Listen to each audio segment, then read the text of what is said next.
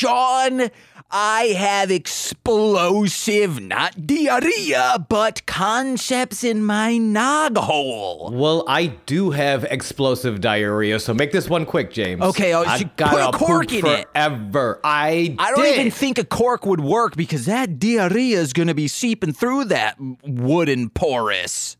Trust me, as someone who is sitting with a cork up his asshole, it does not work. James, I'm gonna need you to pick this one up. You've heard of Red Fred. Uh huh. Well, what about new Joker's card? I'll have Yeah. Nicole draw it up for probably $50. I'm sure she'll love to. Blue Stew. Oh, my explosive diarrhea is only being matched by my absolute curiosity. Yes. Yes, Blue Stew, yes. I love this. Tell me about this Bradou's Joker's card. Like what are what are his powers? Is he heaven or is he hell? Like what is he what's he doing? What's his purpose? Tell me what is Blue Stew? Sean, Yeah. to be honest, I didn't get that far because Okay. I truly thought, in classic Sean fashion, you would Okay. just say wicked and then start the show. okay. Shit. I have to do it from the bathroom. Are you okay with that? I do you oh, you want to know what maybe already blue, gone. Oh shoot.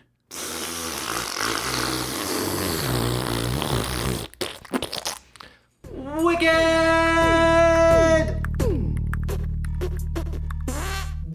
A juggalo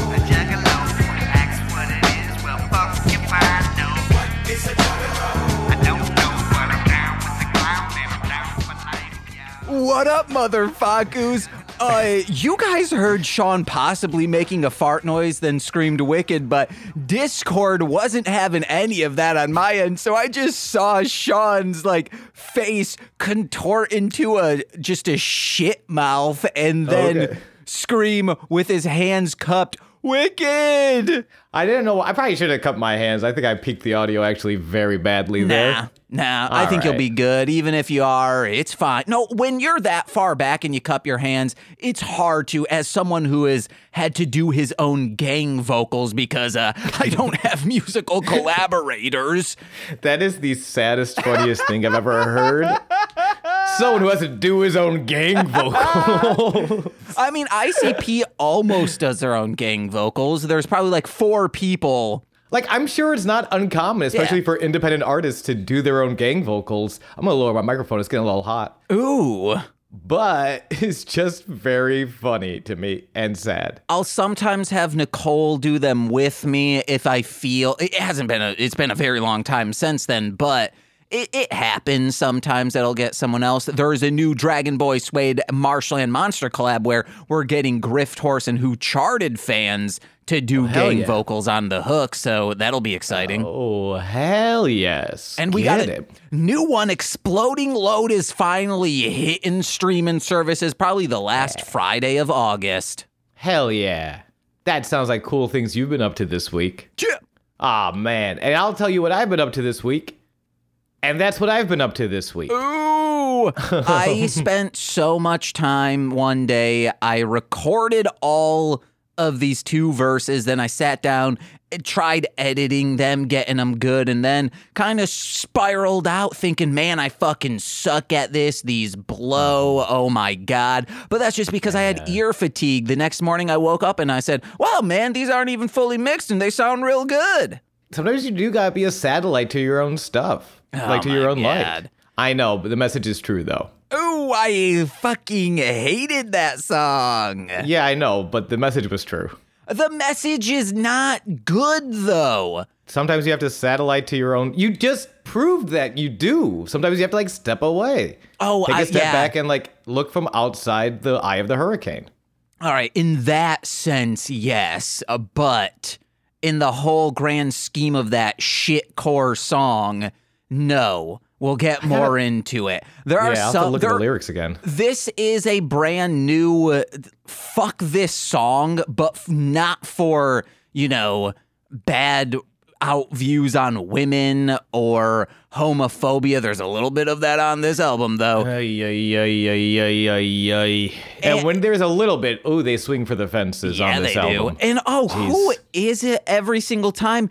It's our good friend Shaggy Two Dope. Stop. He's my favorite. It makes when me he's not think a homophobic piece of trash. that he isn't really learning or regretting his decisions because this is 2000 what 19 19. So, yeah, yeah, That's, I- that actually really hurts, man. Because I like some of this. A lot of this album is just like fuck, man. Yeah. This, uh, like, I could categorize this as the worst Joker's card with some of the best music.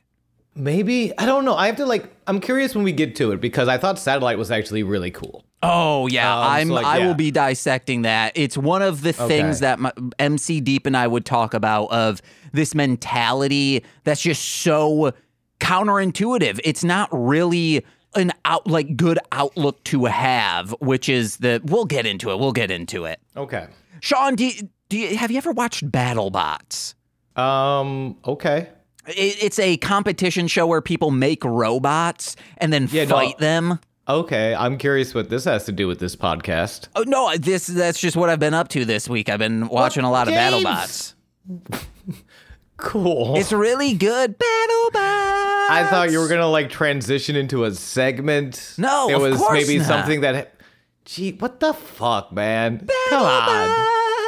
I like have no clean transition to the fucking sweaty times. I thought you were gonna like I don't know set me up for greatness. If you so you're just talking you about we could fucking have. We battle bots. We could have. I could have discussed it as a battling of bots between two magnificent creatures. That's They're 200 a plus pounds. And then you say, oh my God, you want to know what's also like that? 200 pound plus beasts in a ring going head to That head? wouldn't be a transition. That would be me interrupting your BattleBot train of thought to talk about my shit, But we which I do too much of. Piggybacked off. That's not piggybacking. That's me detracting from No, you, which no, I already do. I read the comments. logical I conclusion- know what they're saying about me, Sean. This goose asshole. He's a sandbagger. He he he just loves to detract from James's wonderful trains of thoughts about battle bots and things involving other things.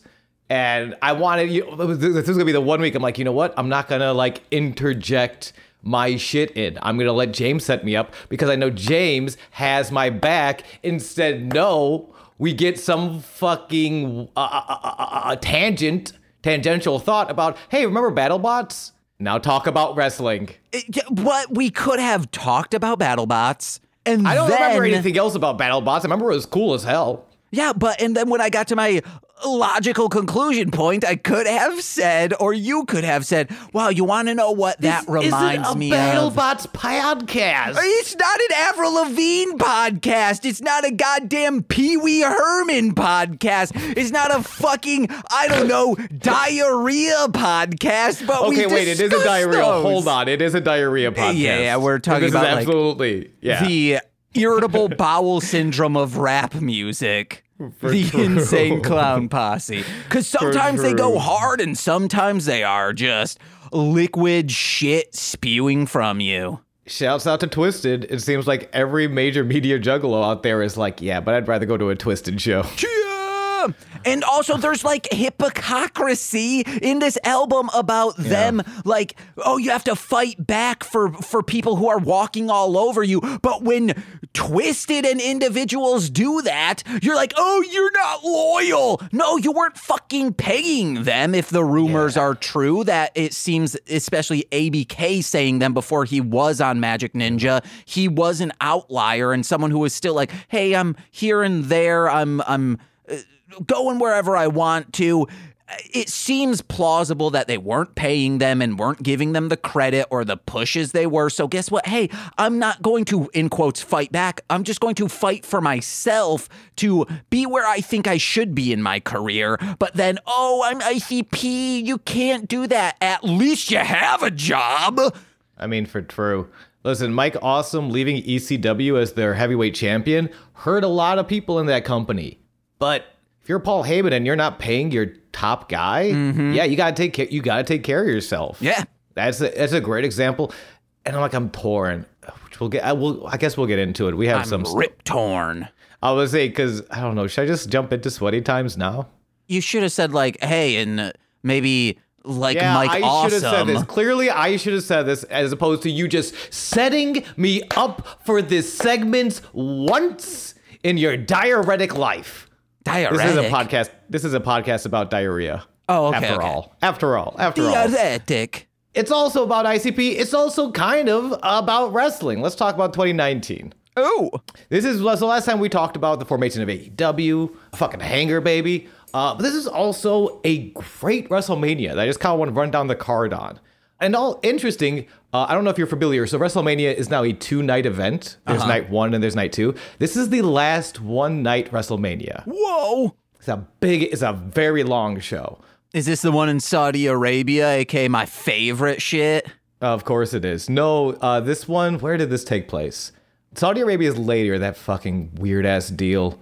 This is at the MetLife Stadium in Jersey. Okay, hell yeah. Where like the yeah, where the Giants and the Jets play, Buffalo Bills being the only football team to play in New York State. Had to kind of get that in there. Anywho. yeah, no, so this is a Met- MetLife. This is this is a wild card. Um, I guess we'll just run down yeah, let's run down the match as it uh, as it goes on. Uh, we'll talk about real quick the uh, pre uh, the pre match stuff. The pre before WrestleMania goes live, they have a couple of pre card stuff. Tony Nese defeating Buddy Murphy for the cruiserweight championship. Of course. Of course, Buddy Murphy nowadays just this big, beautiful, jacked Australian man. I love it. So me and Corey, uh, we did a, a, a straight to Patreon uh, uh, week last week, and me and Corey are walking back to the train, and I'm talking way too much about wrestling, but Corey is a very lovely soul, and they're just letting me go on. And I love that, he, and I love that they mentioned like Rhea Ripley. There's this really beautiful, jacked woman out there that looks really cool, and we were trying to like figure it out. It's Rhea Ripley who is like in a beautiful relationship with Buddy Murphy, and they're just two big, beautiful, jacked metalheads from Australia. I love them. I love them. Instagram Rhea Ripley. Go Google search Rhea Ripley and Buddy Murphy together. It's wholesome and metal as hell. Also on the pre-show, Carmella uh, eliminating Sarah Logan for the 17, 17 woman WrestleMania Women's Battle Royal. For the Raw Tag Team Championship, Kurt Hawkins and Zack Ryder, woo woo woo, of the Major Major Wrestling Figures podcast, defeating the Revival, aka FTR, Dash Wilder and Scott Dawson, uh, also known as uh, Cash Wheeler and Dax Harwood. Modern wrestling fans are going to be pretty hype on F- FTR. Might be one of the biggest draws in wrestling today. They are also known as Garage Dads by the fans. And they literally look like two dads coming out of a garage who are just there to be wholesome and kick your ass. Hell Uh, I- yeah. did I tell you they, there was a promo recently? Uh, Dax Harwood, who is the bald mustachioed gentleman, they had this big championship match coming up on a pay per view, and he cuts this promo about this little girl who's born with like a literal hole in her heart, and it was one of these by five years old. She might like it might heal on its own, or she might need surgery, which is very dangerous for a five year old girl. And you know what? She worked hard, she believed in herself, and she and she fought, and she and that hole filled up. And how and that eight-year-old girl today is my daughter. And how am i going to look her in the eyes if i don't fight as well? So this coming this saturday you better believe i'm going to fight like an eight-year-old girl which is awesome that's the revival Those garage dads sound a lot like Bronco in season one of ABC's BattleBots. I wish. Did you? So you've been watching BattleBots? Yeah. I should actually. I should have dug into this because I would always cursory like watch BattleBots, and it really did look like BattleBots was cool. I can't think of anyone who's like ugh BattleBots. My dad, brother, sister, mother, and I, so entire family, I believe watched every single episode of BattleBots in its initial run. And now the 2015 and 2016 seasons that ABC did are on Tubi TV to watch for free. And I'm loving it that I can just skip forward to the actual battles because the commentators are so cringy and it's just there to fill time doing hack jokes. So I'm like, skip, skip, skip. And uh, sometimes I'll see their st- their backstories of each people to be like, do I want to root for these assholes or do I want to root for these good people? And the Hmm. Bronco team are just two sweeties who are clearly dads. And yeah, because one like picked his daughter up and like kissed her on the cheek when they won. Aw, there is something. I mean, the the old script writing adage, right? K I S S, keep it simple, stupid. I think with sometimes with characters, obviously, and it's weird because BattleBots is very reality TV Mm-hmm. in that these are real people, but we are going to script them like characters. So Yeah. you have archetypes like garage dads, uh, and it's but it's such a simple characterization that like is so easy to get on board with. Yeah, and there are some straight up douchebags on there, so it's like, oh, I don't want these guys to win. Like the there there was this bot that was clearly like, holy shit, it can tear through anything. It's called Tombstone. But as the competition kept going on, the guy was so full of himself, and I was like, I do not want him to win. I do not want him to win. And he loses in the like final match, and I'm like, holy shit, because the other bot, the driver was so fucking good. They didn't have a weapon of any sort, but were able to like make it so this huge blade on Tombstone just stopped working. Like th- it started smoking because they were just fucking amazing. And I want to pitch to We Love Trash with Betsy and Mono that there is a sect of technically science educational shows that are trash. So like this, Oh, yeah. Junkyard Wars. Like when you try to I remember Junkyard Wars. Uh, I think Cartoon Network didn't they do sort of a child-friendly version Mm-hmm. of some sort? It was some sort of engineering off. Yeah. I don't. Yeah, it wasn't exactly like BattleBots or anything like that, but it was just like you're in a junkyard, you have these pieces, and you need to build something that can do this. Mm-hmm, Again, it's just like science for like no reason. Like that's something interesting. Like engineer, they do it every now and then, just like an engineering TV show where it's like there is no practical purpose for this, but it's cool as hell. yeah. Which, like, man, sometimes that's just wrestling. Uh, there was a clip floating around, uh, I think last couple weeks ago, of dude tries to go for a shooting. I think he was going for a shooting star, which is a backflip, or he's or maybe it was a phoenix splash. It was some sort of like big flippy move from the top rope. Morrison does that, right? Morrison does, uh, yeah, a, a corkscrew uh, shooting star. Okay, okay. Which what uh, what's it called? The Starship something. Uh, anyway, yeah, Morrison does do that. He's awesome. Uh, but someone's they're doing some big flippy shit off the top rope, and I think the dude on the bottom counters it by catching him in a cutter, aka an RKO, aka a diamond cutter. That's kind of like you know you grab the person's head like over your shoulder and you drive their face into the mat. Mm-hmm. And people were people were freaking out like, oh, this is so unbelievable. Oh, why would anyone do that in a fight? This is like blah blah blah. It's like because it looks because it's cool as Yeah. hell. Yeah, sometimes sometimes just being cool, something looking cool as hell is more than enough, man. Mm-hmm, mm-hmm. Not in BattleBots though. And no, yeah, because that's the thing, all those weapons that like we're gonna run out of time on this podcast because we're talking about BattleBots, which Yeah. is why I was so upset. I'm so, I'm sorry. It's a good conversation. I like this conversation, but it's why I was so like, what are we doing? Because we are going to run out of time in this podcast talking about BattleBots. Speaking of Yeah. running out of time, man, Uh-huh. those dudes in the ring, they're running out of time because of. CTE. That sucks. I hated that. Ugh. Then you find the transition. We're not even. You They're running out of time because, oh my God, there's this looming pandemic that no one knows is going to happen. That's not fun either. I got a transition. Ready? Yeah. Hey, Sean, let's get back to sweaty times. Boom. What a transition. We're not even running out of sweaty times. No, no, no. We gonna get it. We've got one more match uh, on the pre-show. Uh, we talked about before with Claudio a couple uh, weeks back the 30-man Andre the Giant uh, Memorial Battle Royale. Uh, this year won by Braun Strowman, who eliminated last Saturday Night Live cast member Colin Jost. Colin Jost and Michael Che, like the entire there was a whole, they spent a lot of time on television in the weeks up to Mania plugging that Michael Che and Colin Jost were going to be in this battle royale, over the top battle royal. It was weird.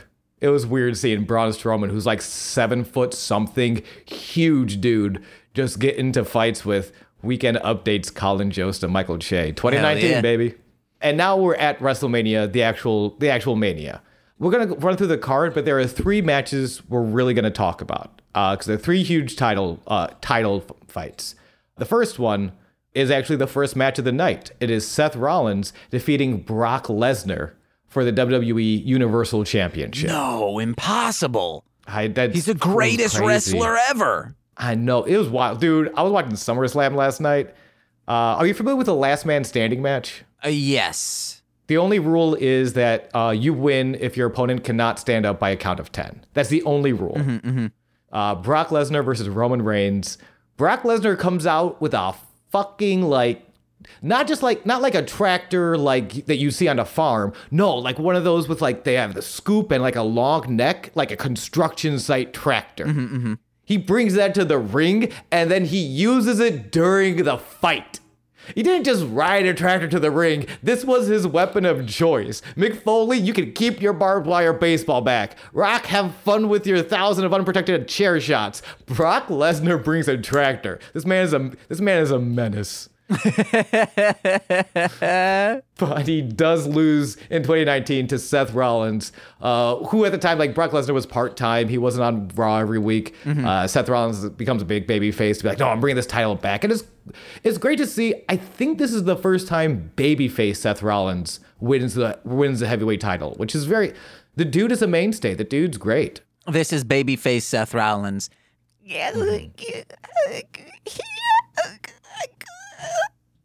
Absolutely. Uh, then AJ Styles uh, loses to Randy Orton by pinfall. This was just sort of a who's better. AJ Styles, we talked about before, a legend, absolute bull, uh, head of the Bullet Club. Billy Club these days. Why? Because Jesus fucking Christ, This Sean, joke this is is, so bad I never remember in it. a week row. Why do we call them Billy Clubs again? Because bullets are canceled by the goddamn liberal lamestream media. oh, yeah, I forgot. This joke is so good. Hooray. 80. Sandbagging, baby. AJ Styles uh, loses to Randy Orton, and it's just who's better than who match. Um, then for the for these WWE SmackDown Tag Team Championships, a four way between the Usos, uh, Jay and Jimmy. These guys are like uh, uh, uh, uh, uh, uh, royalty. This is the same family that uh, produced The Rock, produced uh, Y- uh, Yokozuna. Uh, they are like kind of the youngest in line. These are just like insanely good. Ta- they're they're champions to this day. They're amazing. The Usos taking on Aleister Black, aka Malakai Black in AEW, and Ricochet, formerly Prince Puma in Lucha Underground. Whoa. Yeah, dude, Ricochet is great. Uh, if you have not watched the Ricochet match in a minute because they're not really using him a lot in WWE, go back and watch some old Ricochet stuff. He's awesome. We have Rusev, currently Miro in AEW, and Shinsuke Nakamura. They do have to change Ricochet's name though. Oh God, Because it implies bullets and, you know. this joke's not good. I don't know how to tell you this. All right. Well, well do you do you? Well, I'll I'll run through the card. You interrupt me when you have a new name for Ricochet. Okay, Okay, I will, I will. All right. And also, will we be changing Ricochet's name from Mucha Lucha, the WB cartoon? Yeah. Okay, let me know when you got one for that too. Uh, the fourth team of that, uh, so yeah, Rusev and Shinsuke Nakamura, and then the bar, which is Cesaro, Claudio Castagnoli, Castagnoli from like early uh, Philadelphia Indies as well as AEW, and Sheamus. Uh, which like those eight names are huge. All of those guys could be made, could and should and have been main eventers. Like, and it's wild that they're just like, just I kind of want to go back and watch that match. I feel like it's only 10 minutes, and that's eight people trying to get their shit in in 10 minutes. It's gonna be a little underwhelming, but even underwhelming for those names still is probably a very good match. I want to go back to that. Sean, Yes. Rich is uh, hopefully he's Irish or Scottish, so we can He say not. He is not. Richard O'Shea, Neither both and we can shorten it to Dick O'Shea. both are Latin American, but sure, Dickashay. Dick O'Shea. Yeah, no, I got you the 1st I'll get time. another. I'll get another. Mm, Please. Sometimes Uh, you don't get it off the first one. Sometimes you gotta get it on the second or the third. Oh. After that tag match, it's Shane McMahon going over the Miz in a falls count anywhere. Uh, I think Shane McMahon is like punched Miz's dad in the face. Why Shane McMahon is at WrestleMania, I don't fucking know. It's weird. Um, oh, kind of four matches actually. I said three. There's a huge uh, tag match for the women's tag championship. featuring the Boss 'n' Hug Connection, which is Bayley and Sasha Banks, uh, who were the champions, Nia Jax and Tamina, who are fucking awesome, big muscly muscles, uh, Beth Phoenix and Natalya, who, Beth Phoenix from Buffalo, shouts out, also big musclies and very, like, very technical. But winners are the Australia and New Zealand. I, I, I'm bad because I'm dumb. Absolute menaces, real go getters, and beautiful, lovely tag team, the Iconics, Billie Kay and Peyton Royce. Like, if there was ever a reason for the wi- there's a lot of reasons that uh, women should have a tag division, namely to get more women on television. But the Iconics, like, but like you hear a lot of these teams, these are kind of like individual competitors who are being put together in a tag team. The Iconics, they're just real shitty mean girl friends and are hilarious and were so good. They win the tag. This is this is the mania. They win the women's tag team championship. That's awesome. Okay, I got a I got a better name. It comes from uh, you know on Webster's and any dictionary it will give a sentence as an example of how to use it. Yeah. So uh, I'm just going to use the entire sentence for Ricochet, which is the bullet that hit President Reagan had ricocheted off the presidential limousine. That's his new name. Hold on. So uh, I just want to I just want to make sure I get the premise clear. Uh, because we want to cancel, and this is a good. You know what? This, this is a good effort. We want to cancel bullets and gun violence and gun culture because we want to do that. Yeah. We're going to take Ricochet's name, Yes. which, by the way, in the WB cartoon, he's more like a pinball Ricochet. Same thing as Ricochet the wrestler. He's a great high flyer. It's it feels like it's more about how he ricochets around the rink. We're going to take that uh-huh. and ag- and again to stop to no longer promote bullet or gun mm-hmm. violence or culture. We're going to extend that name. Can you give me that one more time? The bullet that hit President Yeah. Reagan had ricocheted off the presidential limousine. That's that's But lovely. this- if yeah. you oh, there's a butt. Oh, I didn't know there was a butt. Okay. You no, this is my this is me defending this name change choice. If Sure. you want people to be like, "Wow, guns really do hurt people," is to remind them always once a week on WWE that of the greatest tragedy in American history. is that we didn't shoot President Reagan hard enough. That's true. No, it's that he was That's almost assassinated. Yeah, because we didn't shoot him hard enough. He's the greatest- Point. he's the- Ronald Reagan, fucking egg. Kofi Kingston in the tenth match of the card. Uh, this is and this is this is again one of those like three iconics kind of gets forgotten. I forgot iconics within is this. That's an awesome match. But of the three major uh, major single title matches for the uh, this is the SmackDown World Championship because there's one on Raw that was the Seth Rollins Brock. This is the SmackDown one. This is Kofi Mania. Kofi Kingston versus Daniel Bryan, aka Bryan Danielson. I'm going to talk about this match for a little bit if that's all right. I believe I, I've seen the end of this match and I cry every single time. If this is the match. Probably, I think it's the I think it's the only time they went one on one, certainly at Mania uh, for the for the title, right? This also, yeah, I'm pretty sure it's the title. And then the New Day is watching. Yes. Uh, yes, New Day yes. yeah. I watch this if I need a good cry. All right, so let's break. I'm gonna break this one down then for a second. So earlier in 2019, uh, there's an elimination chamber, which is a large cage match uh, with six competitors. Uh, it's for the WWE Championship at the time. Uh, Bryan Danielson has sort of transitioned, and one of the reasons Daniel Bryan, Brian Danielson, is a goat to many is the. I mean, the goat is hard because wrestling is subjective, as is art. But there's a very good case for him being goat, goated, as it were. Uh, he can do anything. He transitions from this like lovable. We talked. We saw it before. I showed you those matches uh, and, and those moments of this like absolute underdog. Everyone's cheering for him because the entire corporation is bearing down his back. Nowadays, he's the green champion.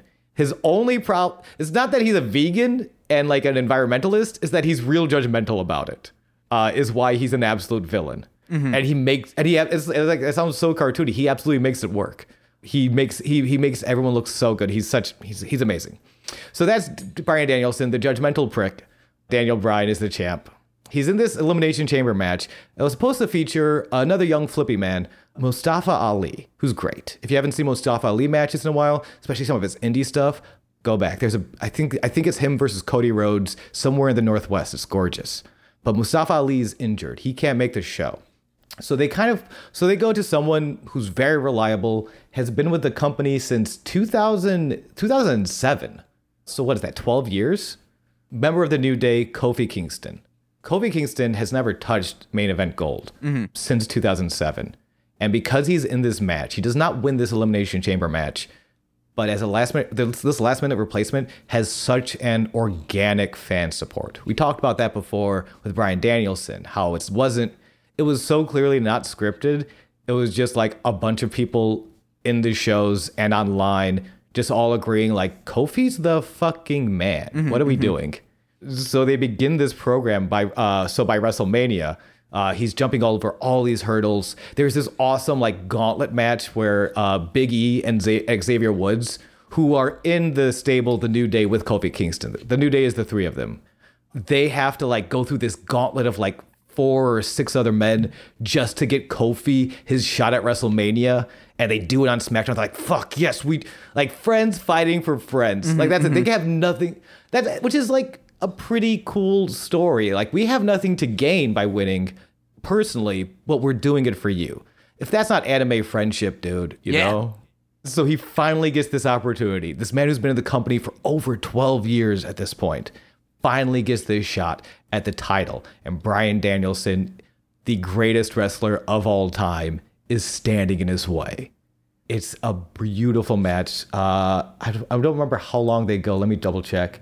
Yeah, I mean, standing, uh, you just got to wait a little bit till like a wind breeze gets on him and he's like, oh, my calf muscle. Wait, what? No, what now? Because he's so prone to injury. Wait, what now? Yeah. What is so- thi- what is this so- good when- joke when you're you telling? said What is this really like, good joke oh, you had to get out? someone in this six-person elimination ended up getting injured. I I could have swore it was going to be Mister Yes himself, Daniel Bryan. Oh, you mean the man who came back from like severe? I don't. Can I tell you why I don't like this joke? Because concussions are scary as hell, and I don't know, man. These are, these are people's lives, but no, a good celebrity joke, I guess. No, I thought he like w- was tearing muscles and such. No, it was a pretty severe concussion and neck injury. But this is fun to joke about. Oh, I thought he was like an Edge. How Edge is just constantly like muscles are ripping off his bone. Oh, which is also neck problems, which is also scary as hell. It's really fun joking about, you know. I thought he had an ACL being- issue. He probably did as well. Yeah, even he's if he so prone to fucking injury, just like This- Daniel Bryan. I don't like this joke. I know nothing about wrestling, guys. uh, and it shows. 23 minutes 45 seconds. They go for over 20 minutes in this brutal back and forth god let kofi win. Oh they're not gonna let kofi win. God let kofi win. And he finally does. And yeah new day come out to the ring. They're crying. Kofi's children come into the ring. They're crying. It's very accurate as a throw on as just like a feel good crying moment to see someone's hard work and pay off. And it's fucking uh every now a lot of the stories are shit uh it's in WWE uh and any wrestling that's fair. It's sometimes it's very cartoony sometimes it's very just dumb and trash fun.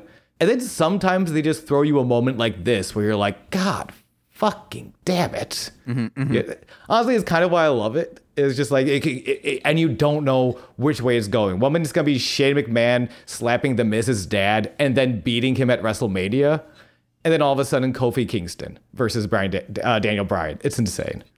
So that's the second match. There's a few more matches on the card. My man Samoa Joe. We all know how I feel about him. I, uh, I don't. Oh, oh, uh, I'm you lying. know. I'm lying. I'm lying. Samoa fucking Joe, baby. He taps out Rey Mysterio for the United States Championship. Roman Reigns beating Drew McIntyre by pinfall. Then Triple H beats Batista by pinfall. This was a weird comeback where Batista's screaming at Monday Night Raw, Give me what I want! And eventually they do, and it's all right. Baron Corbin ends the career of Kurt Angle, which is insane, but like happened. And good for Baron. Really put, put a rocket on that motherfucker. For the Intercontinental Championship, the Demon Finn Balor defeats Bot. I guess a Baylor. Weird. Balor? Baylor. Uh, Finn Balor, Prince Devitt, in the in the gimmick of the Demon, beats Bobby Lashley for the Intercontinental Championship. Are you familiar with the Demon? I am not. So Finn Balor, a Baylor. I keep saying Balor. Why? James, am I okay?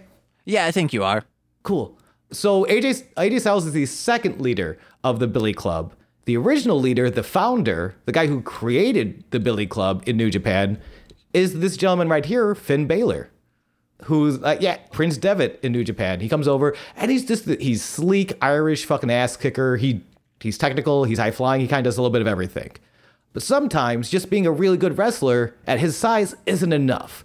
So he has made a deal with the Dark Carnival to create the Demon. Whoa. Yeah, which is who is undefeatable. He's uh, like the demon is kind of like that last that last little bit of Goku energy when you know the when you know your anime protagonist is about to go down and he's like ah it's, it's Naruto dipping into the uh this the fox spirit inside of him, right? And it was all really cool until they fucked it up real hard in like I think it was 2021. I forget the pay-per-view. It was real bad. Uh, don't look that up. This is cool. Demon Demon over Bobby Lashley, and the 16th match, uh, the main event, the third very important, the third huge. Uh, they they almost build this as three main events with uh, Seth Rollins and Brock Lesnar, Kofi Kingston and Daniel Bryan, and then the the actual main event, the final match on the card, Becky Lynch versus Ronda Rousey versus Charlotte Flair for both winner take all SmackDown Women's Championship and Raw Women's Championship. Whoa. And undisputed women's. And this is, if you did not know, the first time a women's match has main evented a WrestleMania. A WrestleMania. Mm-hmm. Like that's the thing. This isn't just like you know summer. It's not even SummerSlam or like one of the big four. This is the pay per view. This is the show. This is a especially at this time. A lot of casual fans maybe just watch WrestleMania. Yeah, this isn't REO Speedwagon, the Bay City Rollers. This is fucking Kiss, man. Hell yeah, Detroit Rock City. I'm gonna beat myself up. Uh, dude, it's insane. And this and this entire build. Uh, this is this is the build. This is a build. Ronda Rousey comes in and wins one of the championships. I think she's a few months in the company. Ronda Rousey. I think I'd have to double check, but the first female draw in mixed martial arts. The career of like Ronda Rousey, I feel like is we kind of take for granted.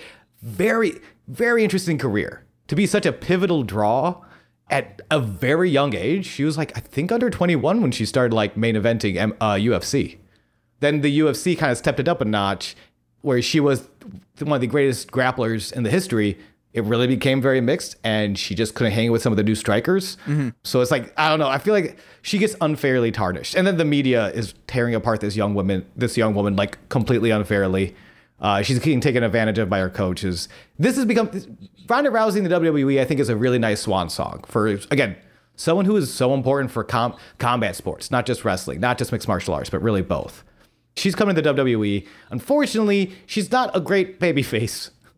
Uh, I'm saying all these good things so I can tr- not trash her, but speak fairly. They she wants to come in and be this babyface, this beloved babyface, but we haven't seen her. This is her first time in WWE, and she's immediately getting thrown into the ti- the title picture. It's, it feels a little forced. Meanwhile, we have, and I we'll talk about this again and again, how important an organic good guy is. Becky Lynch had her face, like her nose broken, her face broken on television after a wild shot from Nia Jax, a wild punch to the face. Prone to injury. She sure is. Uh, getting punched in the face, becoming pregnant from her husband, Seth Rollins, which counts as an injury in this country. Love it. No, but she's but but she gets knocked in the face, and she, and she was rising very popularly. The four horsewomen of NXT, Sasha do- Banks. Yes, I do want to clarify. You probably mean that as in like hospital bills, right? uh, sure. Okay, because like it's it, how you said that made it seem like you were coming at it from a conservative angle of like What are you "Yeah, talking these, about?" these liberals just consider it an injury that can be taken away by a doctor. I don't know what you're talking about. You're putting words in my mouth. No, I'm uh, just I want I want to clarify. No, that no. Here's the thing. I was doing that sarcastically. Yes, that was what you thought was my intention. Oh, okay, okay. which is also you'd be surprised how many conservatives and like really weird sort of echo like echo chamber conservatives do jump on that uh, injury prone bandwagon it's really fun to listen to um so the four horsewomen of NXT, which are kind of credited as like really pushing the division out of divas and into just women's wrestling, are Sasha Banks, Charlotte Flair, Ric Flair's daughter, Bayley, and Becky Lynch. Charlotte was trying to get this babyface push, but like it, it she fits so well as this almost arrogant heel who's not totally wrong. She's just better than everyone because yeah, she's Ric Flair's daughter for Christ's sakes. And then Becky Lynch, who is fucking beloved. She's the man at this point. She is outselling merchandise wise all of the men on the roster. Hell yeah. It's, without question, Becky Lynch is the top draw in the company right now. They almost take her off of this card, and then she has to fight her way back in. So now Ronda Rousey is the Raw Women's Champion, Charlotte Flair is the SmackDown Women's Champion, and Becky Lynch is the fucking man. And this is her crowning moment. This is sort of she wins the match. If you had, to, if you were wondering, 21 minutes, and it's another wild moment. Especially if you've been, especially if you were watching wrestling during the Divas the divas time some of the less good divas time not to take away from like the bella twins and like alicia mm-hmm. fox what some of these women were doing and even like not, not never to take away from the talent. It's you know it's really it was the writers and the booking for a long time of like cool bra and panties match at at wrestlemania. Yeah. we couldn't we couldn't book some wrestling? No? Okay. Uh, but to see like how far how far it's coming. All the women on the i mean all the women on this show the tag uh, that tag match featuring the iconics they're iconics might be a little more character than they are strictly wrestlers but believable and it's not it's not character for the sake of sex appeal it's just no they're a character and it's very still tv show it's fun to watch uh, they're three-dimensional they're believable becky lynch going over here it's anyone if you t- anyone who I feel like that's another tear up moment is to see Becky Lynch win this title. Not, I'm- her whole family doesn't come out. I think they were trying to like kind of downplay her and Seth Rollins' relationship on TV. I don't remember if he comes out, but it's it's another very powerful and game changing moment. The first wom- the first women's headlining match of WrestleMania, and that was 2019. Chia, you want to know what else was 2019? uh how long this fucking it, first segment has been? I'm sorry. Fred Fearless Fury 666 was released February 15th, 2019, just a f- uh, maybe a month before this WrestleMania you discussed. Crazy. It is the fourth Joker's card in the second deck of the Dark Carnival saga. Production was handled by DJ Mysterioso, Kuma, Mike P, Dr. Punch, Seven, Straight Jacket, and the Insane Clown Posse themselves. But before Was- we. What's up? Was Flip the fifth Joker's card, or was this a that was a companion to this one? Yes, that's a companion. Okay. The equivalent of a sideshow. Okay, cool, cool, cool. But before we get into that, let's find out what was on the indie charts, baby. Yeah. Tell me about it, stud. Coming in at number five is India.Arie with Worthy. Must be a reference to Wayne World. Yeah. Coming in at number four is Ryan Bingham with American Love Song. Uh, wait until you get an American Campfire a few years later, Ryan. Yeah. Yeah, I showed you that song, right? Uh, no. Oh, okay. Listen to Ted Nugent's American Campfire. It's the stupidest song ever, and it's insane. Stranglehold. I think I've said. I know I've said this before, but Stranglehold by Ted Nugent. That was the song I knew I could clock out on at my first job. Yeah. And I loved that song. And Ted Nugent sucks. Yeah, he does. Ted. Nugent sucks. I think we had this conversation when I last brought up American Campfire. I know we did because I can't. I. It hurts. It hurts to. It hurts to find out my hero is such a piece of shit and kind of always has been. yeah, yeah, yeah. Oh, oh, but guess what? That look up, into fucking underage girls. look up, child. Okay, yeah, I'm. I Did I was. ruin- did I yeah, ruin the bit? yeah. What Yeah, you okay. just said ruined the next album, which is "Look Up, Child" by Lauren Dangle. Okay, wait, that's not me. That's not my fault. That's Ted Nugent for being in. That's Ted Nugent's fault for being into fucking underage girls. Okay. That's not me. All That's right. not me. well, I still like it messed up the transition. Like the transition sounded like I was gonna be like, "Hey, I'm going off with what Sean said." No, I'm just going on to number three by Lauren Dangle or Daigle. Look up, That child. that was an unfortunate coincidence. Yes. That was not a transition. That those were just two sentences that happened to be next to each other. No transition. Speaking of transitions, this is a transitional period out of the terrible missing link era going at liked number two with the insane clown posse with fearless fred fury another maybe uh, bad album we'll find out later I liked Missing Link. Fuck yeah you. i might put missing link above fearless fred fury even though it has more better songs on it We'll find. Yeah, it depends. but I don't know. We'll talk about it. who could beat out the first they were released the same week who could beat out the insane clown posse sean this is insane that we have discussed the only other band really what who will be another hey we'll go through their discography it's head above water by avril freaking lavigne Okay, I was bummed at first. Ah, I'm, ki- I'm a little disappointed because I thought it was gonna be. I don't remember the dude's name, but I love him. kiss isham No, uh, the cowboy man. cowboy man He sings country songs. Hank Williams. Oh, fucking Jason Aldean. Jason Aldean, where have you been all my life? No, but if you say Avril Lavigne, Jason Aldean, Aldean. they I can trick myself. I can trick myself into thinking it's Jason Aldean. That's true. I might have to. And th- those those are the charts this week. We also had what did the people say? Oh, But the what- people. Oh, wait, Czarface is this year? uh, it was Czarface meets Ghostface is this That's year. a great fucking album. I couldn't get into it. Really? Uh, that's the album that made me like fall in love with Inspectah Deck. I was like, oh shit, this is so good. But uh, again, it's Wu Tang adjacent, and I just can't get into it. Very Wu Tang adjacent. But it's, listen, man, I will recommend. That's gonna be my. You know what? I'll save it for my plugs. That's good. Remind me that's my plug for this Okay. week.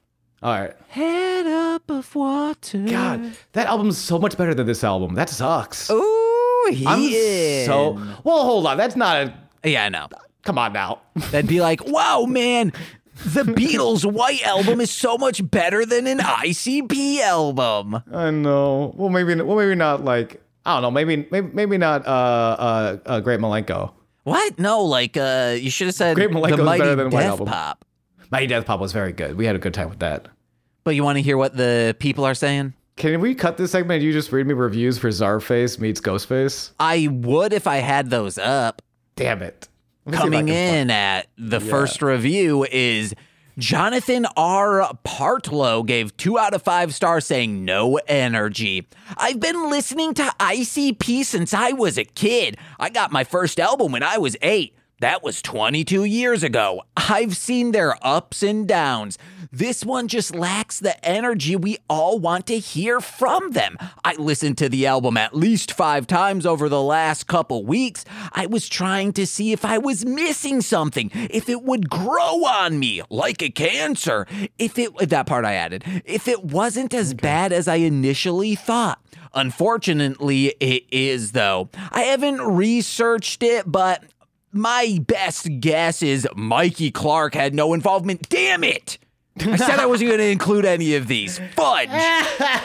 I feel like some songs were trying to be excellent, but then the chorus would hit and the energy would die, and so would my soul. It's almost, I did not add that in. This is verbatim. Wow. Deep. It's almost as if they have grown tired and they're just throwing this album out there since they committed to these new Joker's cards. Honestly, I haven't been crazy about an album since Bang Pow Boom, which is fantastic. I'm Yes, not sure, but I hope they find their stride again. I don't know if that's. Do we agree that uh, one of the one of the issues? I won't say it's the only one, but one of the issues on this album is a lack of energy. No, I think there's a lot of energy on this. Yeah, I think that's actually one of the things they do pretty well. Yeah. maybe not in all the tracks. There's a few where I'm like, I'm trying to think of what like drags. Hothead kind of drags, but it's supposed Oh, yeah. to. It it feels like it's supposed to be a little more menacing than upbeat. But like, yeah, Nobody's fault drags, it's stupid. yeah, that's fair. Game over actually slaps. I was Oh, surprised how good that song is. Ah, that's one of my fuck this songs. I hate it so much. All right, gamer boy, we'll talk about it. Don't Juggalo gives 4 out of 5, saying not their best, but certainly not their worst. I don't know who these Juggalos are that are dissing this album, but considering how long they've been around and this is the second deck, I think it's pretty dope. There are three songs I could do without, but I think a lot of ICP stuff worse than this. Bang Pow Boom, Missing Link Found, Tempest, The Calm to be. I liked I Missing know. Link. I also like Bang Pow Boom and The Tempest and The Calm. I love Bang Pow Boom. Bang Pow Boom was fucking decent as hell. The message is a great one. No, it's not, guys. Stop being a bitch and fight back. Take some control over your life instead of just sitting around bitching. Okay, if that were the message they were truly giving out, but uh uh, it is not, guys. Let's go back to the See, review. We'll talk about the message later. Uh-huh, Because if that was the message, I would hate it. But I, because it's not, I think I like the message. Oh, God. Uh, we'll talk about we'll talk about what we'll we'll talk about it because there's maybe I'm missing some things, maybe you're missing some things, maybe we're both missing some things, and the, we'll meet in the middle, and you'll realize that's a pretty shitty message, and then I'll real and then I'll be like, I guess it's an okay message. Who knows? Who knows? The last song, they list off some songs that are good, but the last song is dumb and not the wickedest song ever, but whatever. Yeah, I wasn't like in love with the last song. No, I, I, I said the last song on this is Freedom and just skipped the last two. I think I. I think I liked the last song more than I liked. Well, no, there's. Well, no, there's. We'll get. We'll get We'll into get it. into it. Brad, Lev- Le- last name redacted, four out of five stars, said Violent J solo album. This is Violent J's best solo album in a while. The tracks he let Shaggy 2 Dope on stand out. However, it is a solo album when all said and done. Is it? I mean, there are some that are like, uh, okay, but A lot of J, but there's that's like I feel like a lot of albums are just like Yeah. yeah, it's a lot of J. Mm-hmm. Mm-hmm. Okay. I do also think the fact that where the ringmaster would usually be talking is a Willoughby Will Rag or whatever it's called, which, rag, baby. which is Shaggy, and I think that is indicative of possibly like health issues that were going on with Violent J. So Shaggy had to step into those roles. yeah. Could be, could be. Um, but yeah, Willoughby Rag was fine. I did not hate Willoughby Rag in most of this album. oh, I didn't oh, either. Oh, the welcomed character. Finally, five out of five from Sean Onami. That's not me. It's not. It's Onami saying the ICP album I was waiting for. Love it. Straight Jackets production is big, lots of fun. West Warren Avenue is great. Satellite, seriously hilarious, is fun. Too many good tracks to mention, really. It's a good ICP album. I love how it comes at you from all kinds of different angles at once. Lots of stuff on it that's fun to sing along with, and plenty that will scare my neighbors. Devil horns, smiley face. Aw. It's weird. I I don't know how much I don't know how much I like I don't know how much I like it. I'm curious in this breakdown how much I'll come out like, wow, or be like, meh, we disagree. I like missing links. Yeah. Uh it's what it is. I, the music isn't my issue with this. I feel that this is the most out of touch, damaging message of an, an entire ICP album and the most preachy they've been. This is a, like, it feels like this is their evangelical moment of saying, like, hey, you, it is your fault your life is this way. And uh, like when we get to Satellite, I have so much to say about it. So let's get into this album. right after this break. Not really. I gotta go pee. I'll be right back. Okay. What's your name? Who's your daddy? Is he rich? Is he rich like me? Bad dog. Bad dog. Uh, so this song start. This album starts with an intro. As always. Pride, dignity, and an appreciation for life. Do you have that, or are you a sleepy piece of shit letting others walk all over you? The first two songs, and we'll, if that was the message, what we were talking, what, um, what you said before, fuck you and your depression, you sleepy ass piece of shit. It's all your fault. I, going into it, I thought that was the overall message, and that sucks. Yeah.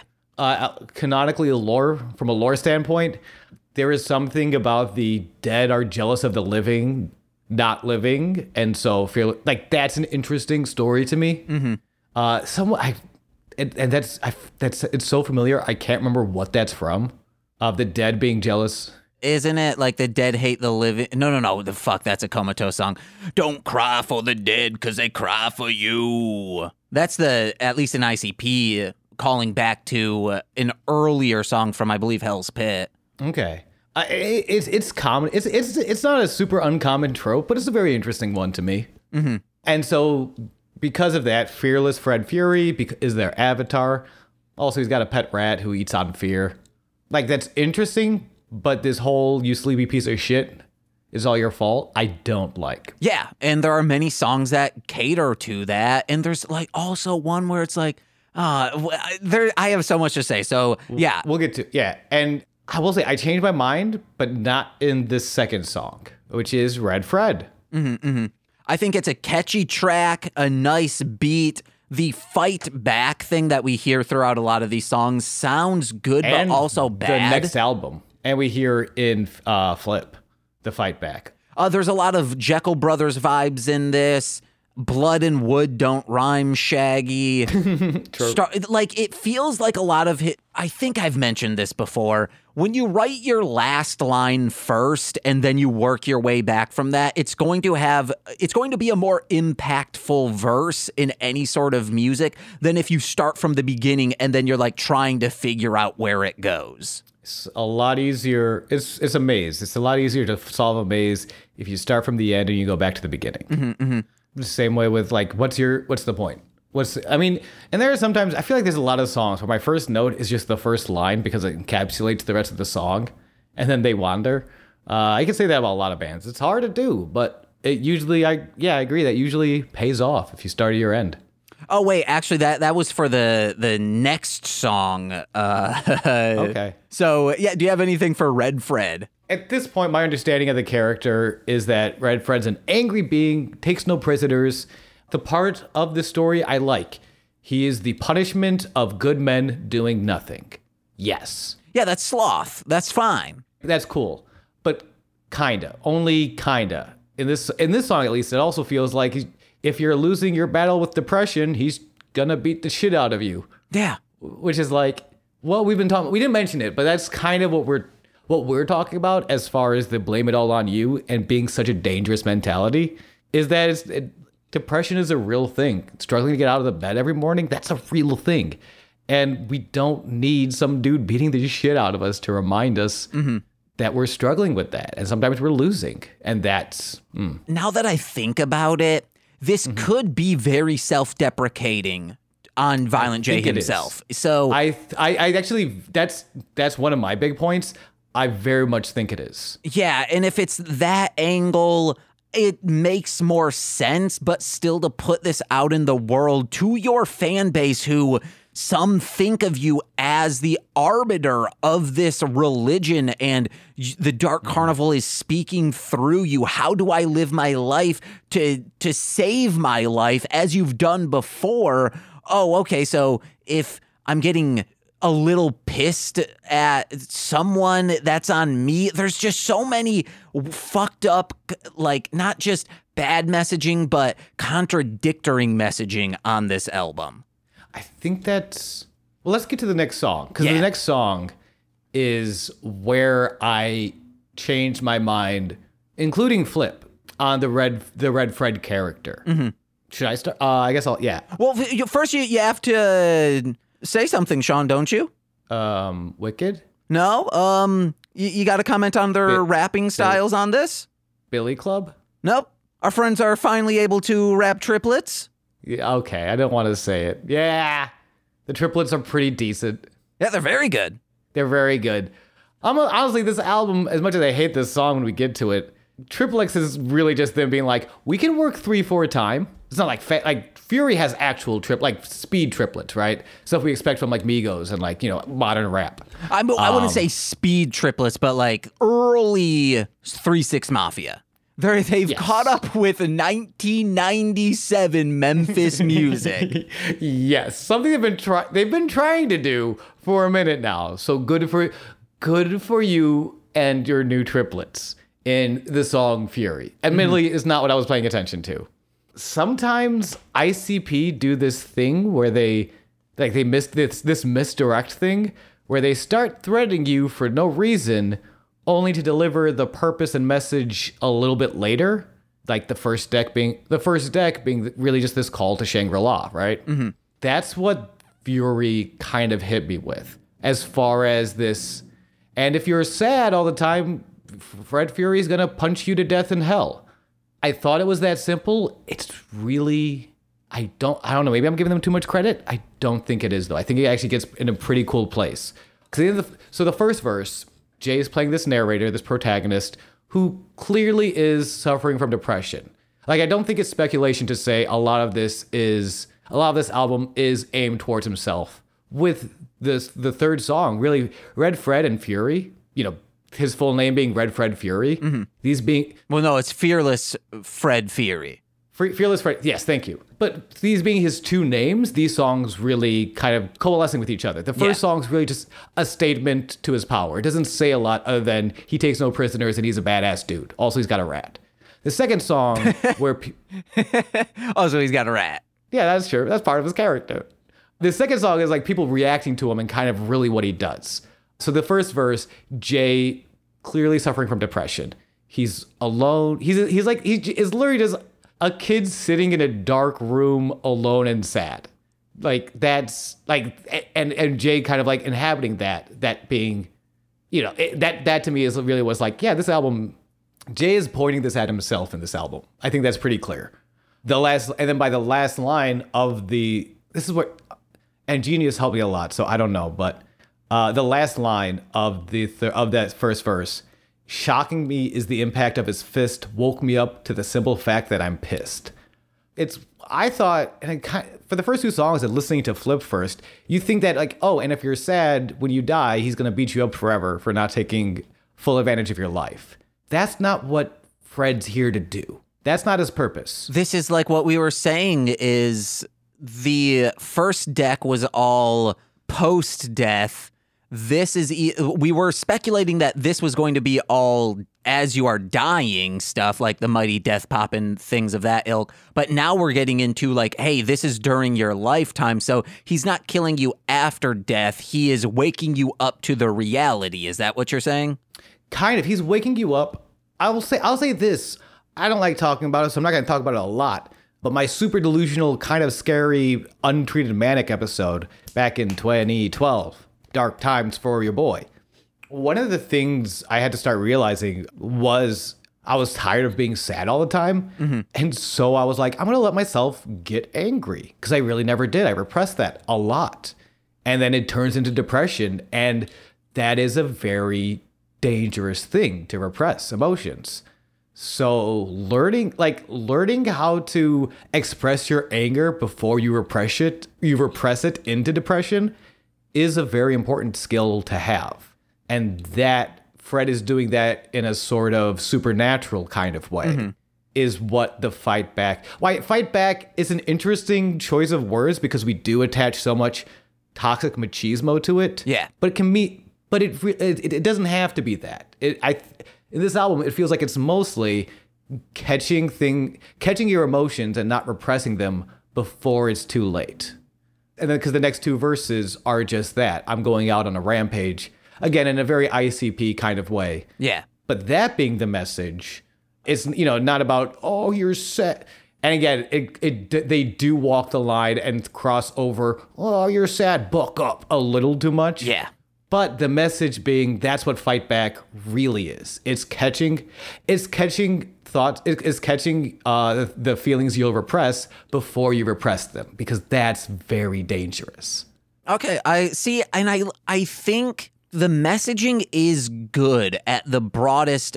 Just like if you were to write down the message of this, you'd be like, "Oh yeah, hell yeah!" But the execution on some of these songs—that's my issue with it. And that's where I'll agree with you. The they s- stepping the line into that tos- toxic machismo uh, that toxic masculinity. Or you want to know they're, they're if if they're like, hey, you got to like wake up to this, but then there are some songs where you are woken up to these atrocities in your life. They're like, well, uh, at least it's not this bad. And that's oh man, when we get to that song, I have so much fucking vitriol to say about it. Do you want to get onto West Warren? In a uh, in a second. Okay. Uh, again, heads up. Uh, Fury. I don't have any clear for uh, forerunners yet. Fury is among my forerunners though. Oh, mine too. Yeah, yeah. I love. Uh, yeah, the song is great. And it's a really. Uh, and I love yo six sixty five on the clock. A minute before six six six is real. And again, it, it, it goes back to that like before you wake up. You know, like you're gonna wake up at six six six. Um, so this uh, this whole so this whole album takes place at this imaginary time, 665. I think that's just cool as hell. Which the 665 is also because they're like, well, we're not about devil shit, but also because the first deck will have six cards, the second deck will have six cards, and the f- third deck will have five. Also, if you add up 665, It's 17, baby. sure is, baby. And the last thing I want to say, also like on uh, an- another like praise. Here's whatever the album, whatever we say about the album is whatever we say about the album. One of the things I like about the Fred Fury character, I like a lot about this character. There's a uh, line towards the end uh, from uh, Rags uh, from Willoughby. Uh, Fred Fury is in all your feeble, fearful flaws, formulating into one ferocious fog in the afterlife, whose fiery fist will fuck you up. Which essentially breaks down. Fred is like Fred's going to live off the regret from your life after you die. If you're holding all the regret you hold on to when you pass, that's Fred's fist in your face. That's that part of that's the part of hell. If you sort of go by a Dante's Inferno style, where like, and also in Revelations, uh, I, I brought up before, Christians do believe that like hell is not forever. Eventually, we all go to heaven. Hell is hell. Hell's hell's a long time. We call it eternal. It's not actually eternal. You can get out of hell through repentance. But one of the big things you're gonna have to do is get over all of your regret. And that's not an uncommon interpretation of hell punishment. Neil Gaiman's The Sandman. I don't know if you've read that one. I have not. It's very good. In The Sandman, there's uh, there's this portion he travels to hell, and in hell, uh, Christians are the most populated religion there because they have the most internalized hate to work out, the most repressed emotions, the most regrets from not expressing them in life. Mm-hmm. Th- Again, and I think that's another key wrinkle to the fight back. Does Neil Gaiman also incorporate how many judges there are in hell? No, but he does account, account for how many juggalos are in hell, which is zero. Oh, motherfuckers okay. be living in Shangri La, baby. a few Juffa hoes out there. But yeah, like, th- but I, th- that's the one thing I would want to touch on. The idea of regret. It's, it's those two. It's those two. It's it's he will punish you for regrets, um, which is not uncommon. That's a very that's a that's a common interpretation of afterlife punishment. Like that's I think that was the whole point in Gaiman's Hell is that you can leave at any time but you have to kind of get over yourself. You have to, it- which is a Buddhist ideal. You have to abandon your ego and release and release some of those regrets. Like that's that's what that's what Flip is feeding on. That's what Fred is punishing you over. So again, there's like as far as a character goes, this is I think one of their more in depth and like layered. Where like I. Because on the surface, it does look like you sad boy. I'm gonna punch you till you're not sad anymore, and it's not that. I, I don't. I really think it's not that at all. That's sort of the that's the misdirect uh, in in uh, uh, Fearless Fred Fury. You've heard of Pizza Rat. He eats pizzas, but then you got Flip the Rat. He eats regret. Through your through your penis. Oh, hell yeah. We'll get to there. Uh, but yeah, okay. So sorry, I went on. I went on for a long time on Fury. I think I, I think there's a lot in that song. West Warren Avenue. I don't know if I like this song or Electric Avenue, which is why I'm like, yeah, this is a good song. And I No, want I have- mhm, I want to know if ICP went to the producer and said, "Can we do this?" or if the producer had this beat and they're like, "Oh yeah, let's do this." I mean, true. I will say it does. I don't know if it. So it's a story song. The story breakdown. Uh, Shag's trying to get some puss while he's sitting in his recliner, but then uh, some fools drive by his house, shoot up his home, kill the woman he can't have sex with now because she's dead. I guess. I don't know. I don't know why that's stopping him now. Yeah, it hasn't stopped him before. Exactly. so he gets so he, he he he goes around town. He gets word from this base head that her, it was her brother's gang, the Murder Rats. Jay finds where they live. They hop in a car together, do a drive by. Bam, bam, bam. Uh, achieve vengeance for the hairy pussy girlfriend of Shaggy. Uh, then the the outro is Willoughby. Uh, Willoughby's words of wisdom, bitch. Don't expect peace and tranquility without at least some hostility. Ha ha ha ha ha. And if you're on Easy Street, bitch, you've got some potholes coming. Which uh, it which which I get. If I can't tell, it might have just started as a story song and then they like sort of tied it in. But for true that like with that outro, that does kind of play into everything about Yeah. like learning to stand up for yourself and living without regret.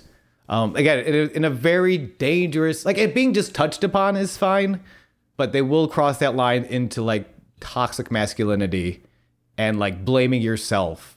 Uh, because I know that for things you can't control. yeah.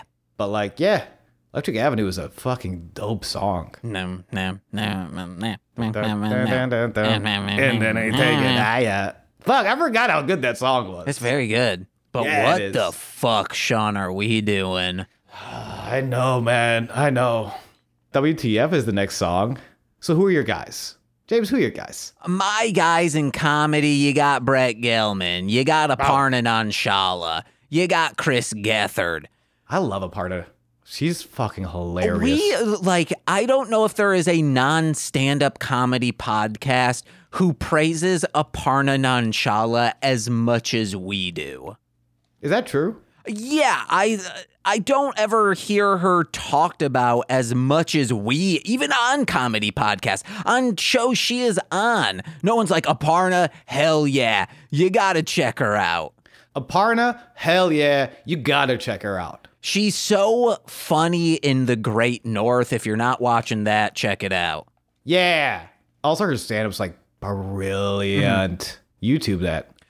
Did you watch that Joe Pera on Seth, Yes, yes, I did. uh, him, the James Bond one? no, I didn't. That's the new one. Yeah. Oh, f- dude, what? It's so Wait, fucking have I? good. Um, I think I've seen parts. Of, I think I think I saw a part of it. I saw them reading the script together. Watch all of it. It's so I good. absolutely will. Absolutely will. I love Joe. Pa- I love Joe Pera. Joe Pera.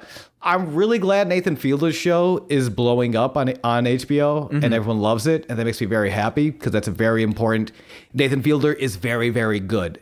I wish it feels like they canceled Joe Pera so they could release that show, and that sucks because Joe Pera's Joe Pera talks with you was an amazing show. Have you ever seen that? Uh, no, yeah, I, I am, and I love it because uh, this truly it could be Michigan.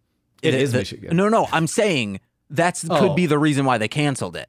Oh, I there I know they have been le- lessing the incentives, the tax cuts for oh, filming, Oh, that and sucks. Michigan in general is a little red. The Upper Peninsula is a fucking bleeding. Like that's how like it's disgusting up there minus like Marquette and some of the like college town areas. But yeah, Upper Peninsula is as red as red can get. I think all of the counties were red in the last election Man, that hurts. which means the COVID shit to like go there and they'd have to be like, I don't know if we can really do this. It's unsafe. Yeah, we can't. They won't let us test, which is insane. Of course, we have to. Every major, every every set needs to test. You are putting a lot of people together in a closed off in a very mm-hmm. enclosed area. Testing and mask mandates are very important. That's just speculation, and that could be just one of the contributing factors. But yeah, I love that show because it's so cozy. And I, yeah, I hate Michigan, but I also visually, Michigan's great. And I've said Joe Pera needs to be the voice for pure Michigan because when I watch that, I'm like, I guess Michigan's not all that bad. I that man has made driving a pumpkin seatbelted in the front seat of your car Yeah. the most compelling 20 to 30 minutes of television I've ever seen. It is so his disc- he he has an entire episode about discovering this 40 50 year old song The Yeah. uh, Baba O'Riley episode, Beau- he barely leaves the house in the episode, and it is gorgeous. It's absolutely yeah. There is so many yo, and, and Jo Firestone, Yeah. Conner, uh, Conner O'Malley in that Oh, series yeah, being the goddamn- exact. The Beast Masturbator. He is so for him to for them to be able to balance the Conner O'Malley energy, and they do obviously IRL. Like like I forget uh, is Joe Dan Licata and I think Conner O'Malley all have a show together in New York City. Uh, like a live show, and that those are three very different energies.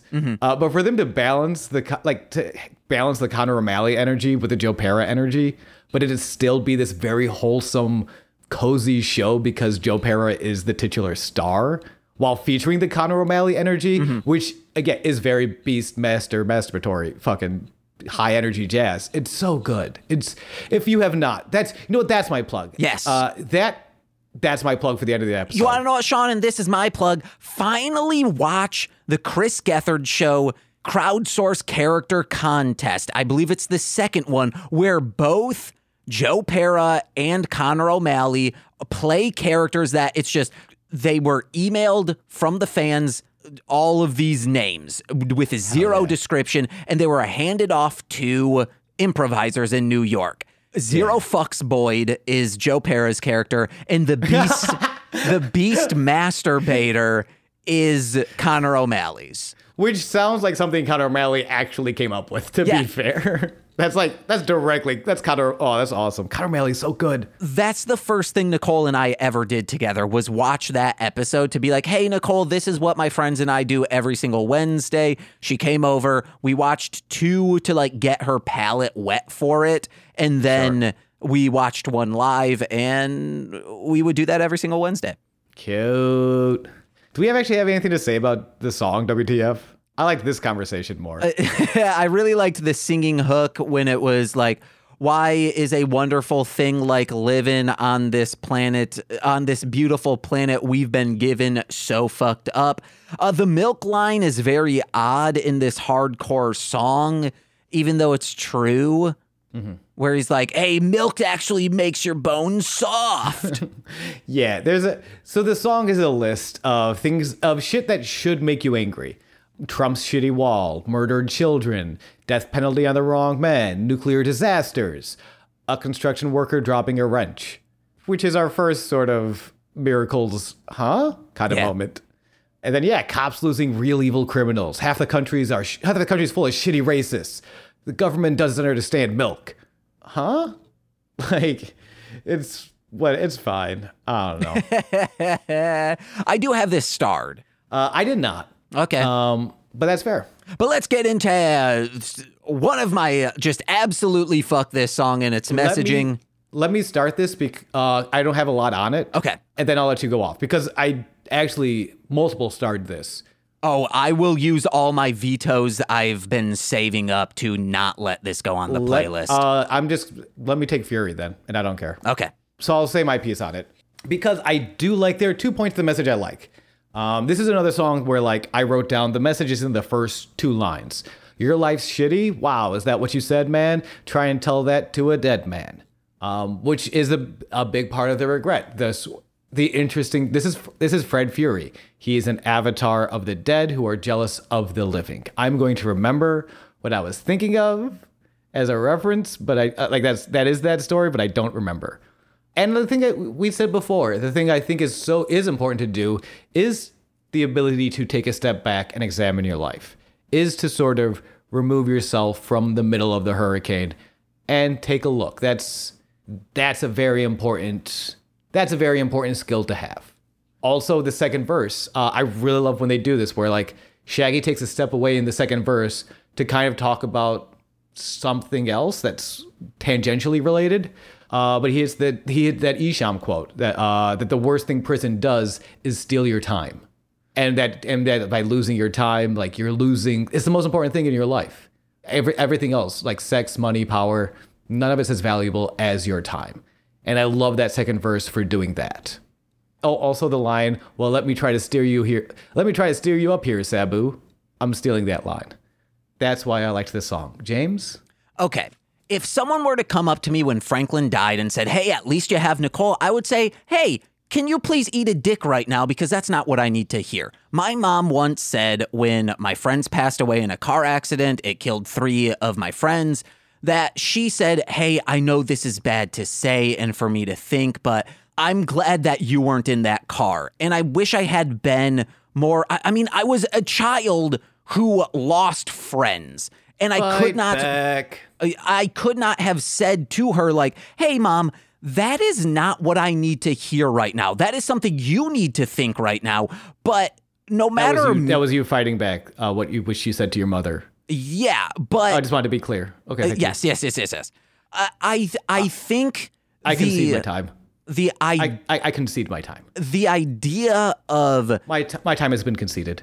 telling people that your trauma does not matter because someone else has it worse is only enabling those who make you have a bad life. Because then you're like, "Uh, this this job can fuck me over left and right nonstop. But oh my god, at least I have a job. No, like I I think that messaging without the hey now fight back. It's just hey it's hunky dory. Everything's good because you're not dead. You hey you have both your legs. That's good. Hey it it could always be worse. No, that's just having life in my eyes is not something to celebrate because you could truly be you could like if I were to be kidnapped and being in a like a snuff ring, I'm not going to be like, well, at least I still am uh, alive and they haven't killed me yet. That's like so fucked up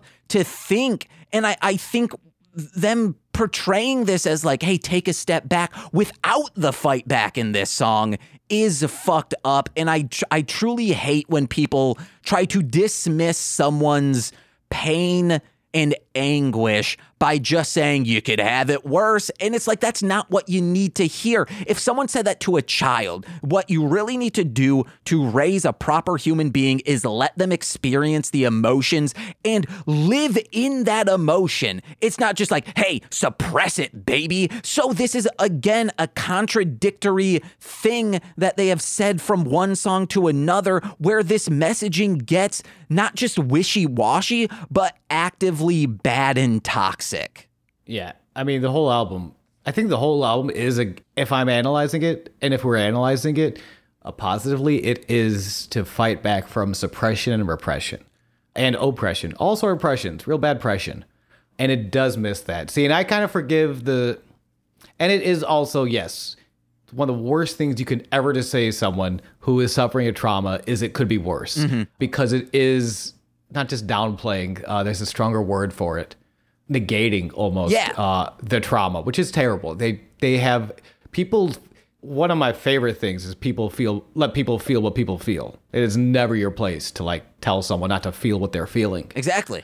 I get, and again, like I forgive some of this because so much of the I'm looking at this as a whole album because all these are, uh, for the most part, concept albums, and the, there's enough fight back in the rest of the album for me that I'm like, yeah, also the the fact that they are saying this and i feel like as i brought up before this is a song that made me realize this could have been bullshit and they they've actively said it of like hey you, th- you were psychopathic before you were supposed to be loyal you had something here we were doing something magical. But if you're not supporting your friends, your employees, your family, as you call them. Like, that's super fucked up. You are now being your father who was a shit heel to you and your stepfather who is a shit heel to you. I'm saying this to Violent J.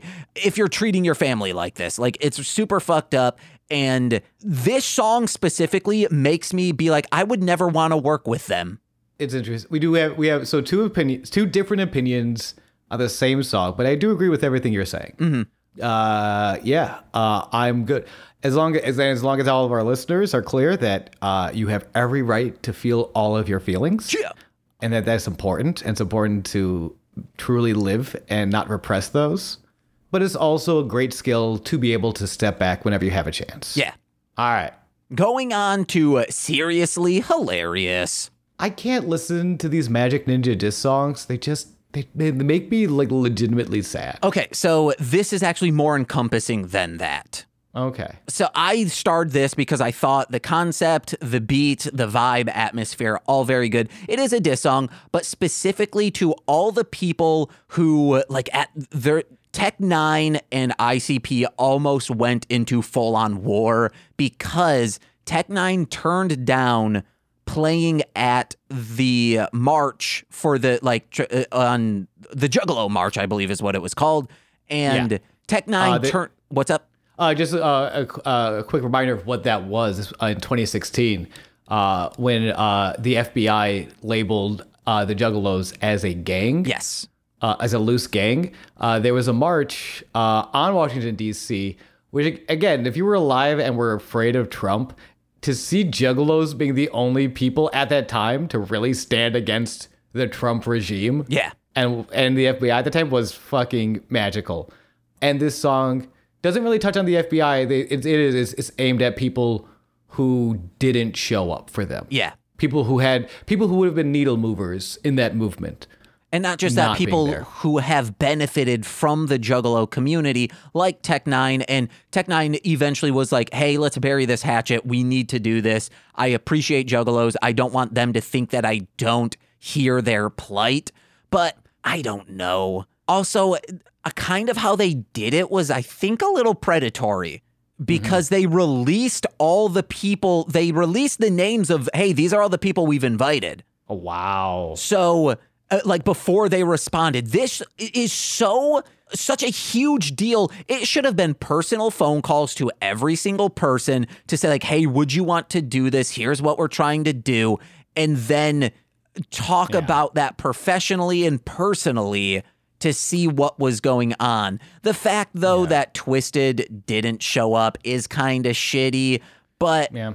At the end of the day, they clearly want nothing to do with the insane clown posse and psychopathic, and that there's that speaks yeah. so much fucking weight to what really happened, and we don't know what really happened. Yes. I was saying because what's also shitty is not paying your heavyweight champion, Mike Awesome, Yeah. Paul Heyman. Like it's that's fucked up. But still, I like this song. I did not, but I'm glad you did. Speaking of a song I didn't like, Game That Over. I did like. Fuck you, gamers. It's it's this is 2019 there are people who their entire livelihood is playing video games. This is not 2005 and before. The the the stereotypical nerd living in their mother's basement not being a productive member of society is so begotten. Eh, like just I- please I, mean, I think they those people do still exist. Like, I'm grateful that I have an op- a platform like Twitch. I'm grateful that I can sort of turn it around. But admittedly, even when I game, I game differently. Like, I always tell myself it's hard for me to just game just for me to game. I can do it occasionally. I can do it maybe for like I, ca- I won't I can't do it for longer than an hour a day though. Same. And that's what like because I want to keep it on Twitch and it does gaming as a productive means of entertainment is different than just gaming. And I don't I don't know. I, I agree it's sort of a it's, it's sort of a dead horse they're beating here. Yeah. Where it's like it, it is someone who doesn't leave their basement. I don't know, man. Because also you see people. I don't know how much you've ever explored wrestling Twitter. It's a fucking cesspool sometimes. Yeah. and a and a lot of it is are people like these gamers, right? Who don't leave their mother's basement, who don't shower or bathe or take care of themselves. There was a picture floating around. I don't know if you saw this one. It was an Im- Twitter image of wrestling chairs, two chairs from a wrestling event. And it was someone captioned it with like this is why uh so and so company does not use chairs. They don't give chairs to people going to the shows. Because man where you would expect a butt crack to be sitting was just stained. Ugh. these are white plastic chairs and like a gr- not even just like a little bit like no streaks streaks on these chairs. And like that's a here's not all wrestling fans but like you ever hear people like god if you go to a sh-, like the fact that we people have like wrestlers and like you know owner promoters have to go on twitter and stuff and say like hey if you go to our show tonight please shower mm-hmm. is ridiculous. Like so this subset of people or this problem does exist. Yeah, I, I guess it, it's mainly the the fact that they're attributing it to the stereotypical nerd of like it's been for video games, it's been for comic book people. So I, I think they maybe they should have put it on wrestling fans. That would have been yo. That would have been chill too. I think though. I think this problem and it's just exists. It's not that it exists more per capita in gamers, but that there are more gamers than wrestling fans, so that there are more gamers with this problem. I also one of my issues with it, which is more like from a technical standpoint and like a legal standpoint, knowing Insane Clown Posse does not clear some of their samples. Hey, they created an entire record label to do that and work around Yeah. it. I don't know that they cleared the many, many video game samples they used in this. That was the next. That was what I was about to bring up. If they sound great, there's a lot of video game samples, and they mm-hmm. sound really fucking cool in this song. I think the song sounds great. I, I bet they didn't. I can't imagine they did clear any of it. And it's not like they're yeah. using Zargon music where it's like, well, this is abandonware right now. They are using like The Mario classic. Death- yeah, Mario Game Over. Uh, yeah, they're using that. They're using, I think, like Pac-Man. Th- like Pac-Man's the definitely in there. the biggest games that are still being ported to the n- whenever a new console comes out. Hey, we got to port Pac-Man. Yeah. Though it also because they're using so many gaming samples and classic gaming samples, I get the I get the I got the impression listening to this where it's like of this sort of like in my cheek like yeah, games are dope. Of course we play video games. We just also shower, which is important to do. Mm-hmm. And sometimes and with the way everything kind of turned around and with the way the world is, you might have to be reminded of that. But just to be reminded, you do need to shower. Yeah. And I wish I was saying that as a joke, but like I'm I'm being serious. I'm being very serious. Like, no, you do need a shower though. All I know is for this song, I hope the legal teams of Nintendo, Namco, etc., fight back towards Psychopathic Records. Absolutely. It's time for the little dogs, the the, the Nintendos and the Ubisoft, you know, these these small little independents to finally fight back. Oh, also one of my big my this was like, oh my god, fuck this song. The fact that stating that your online friends are not your real friends, that was my big issue with this. I mean, that's very true. I'm thinking of something like one of my favorite channels on Twitch is uh, New Legacy Inc. They're huge. Uh, they're huge. They're known for playing a lot of wrestling games, and they met uh, initially over uh, a, a message board talking about like talking about Jack Swagger of all wrestlers, and like it was, and then they and like they're from all over the world. Someone from Australia, Canada, Philadelphia, even. Yeah. But like they came to they they all came together and the way they do is very wholesome and sweet and just because they don't live next to each other, they don't get to see each other very often at all if ever. Australia's far as hell, dude.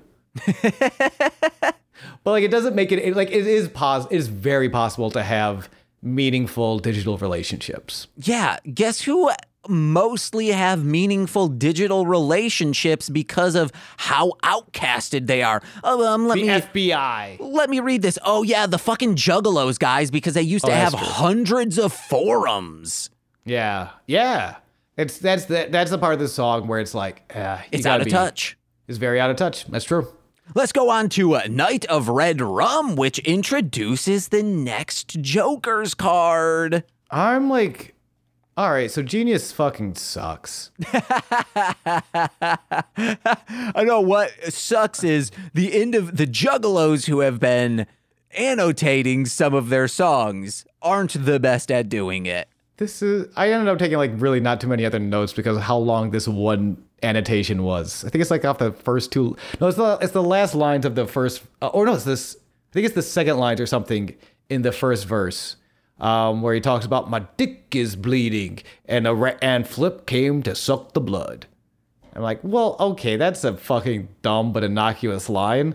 Let's see. You want to hear what Genius had to say about literally? That's it. It's it's it's it's like a it's it's two half lines. Go for it. My dick is bleeding. Flip the rat came to suck the blood, something like that. Fearless Fred Fury is a powerful being from the Dark Carnival who punches you in the afterlife if you lack self respect during your life. Again, deeper than that, but okay. Flip is his pet rat who feeds only off of the fear instilled within you by Red Fred. Now, the mention of Flip in this song seems to imply that the narrator here is afraid of Fred at this point, possibly realizing that what he's about to do will send him to hell, as knowingly damning yourself requires very little self respect. The fact that the fear takes the form of blood from this character's dick may be odd, but in a video on Cameo, we're going Cameo deep, ladies and gentlemen. We're going Cameo deep in a video on Cameo, Insane Clown Posse performed a, a parody of "Twas the Night Before Christmas," where they said, "quote Flip the rat with friend in tow. His name was Fred, as if you don't know." Now, Fred, he had many tricks and many gifts, but I'll tell you what he didn't have a humongous dick. No, in fact, his dick was so small that poor Flip couldn't even see it at all. So, it's quick sidebar. That's some canon that's not on the album, but would have been nice to know. Canonically, Fred has a tiny penis. Dude, he he has baby dick energy. That's why he's so pissed. back to genius. They seem to imply that Flip is in an unfortunate situation for not being able to see Red Fred's dick, which might mean, which might mean that the fle- the fear Flip feeds on often comes from people's genitals. They're telling me not, on- not they're not only telling me that Fred has a tiny dick, but that there is there there is a canonical reason for his tiny dick. It's so that Flip doesn't bite him. He has a dick so small that Flip can't find it, so that he doesn't have to fear his friend the rat biting his penis. James, what are we doing? So people with vaginas don't have to worry about flip.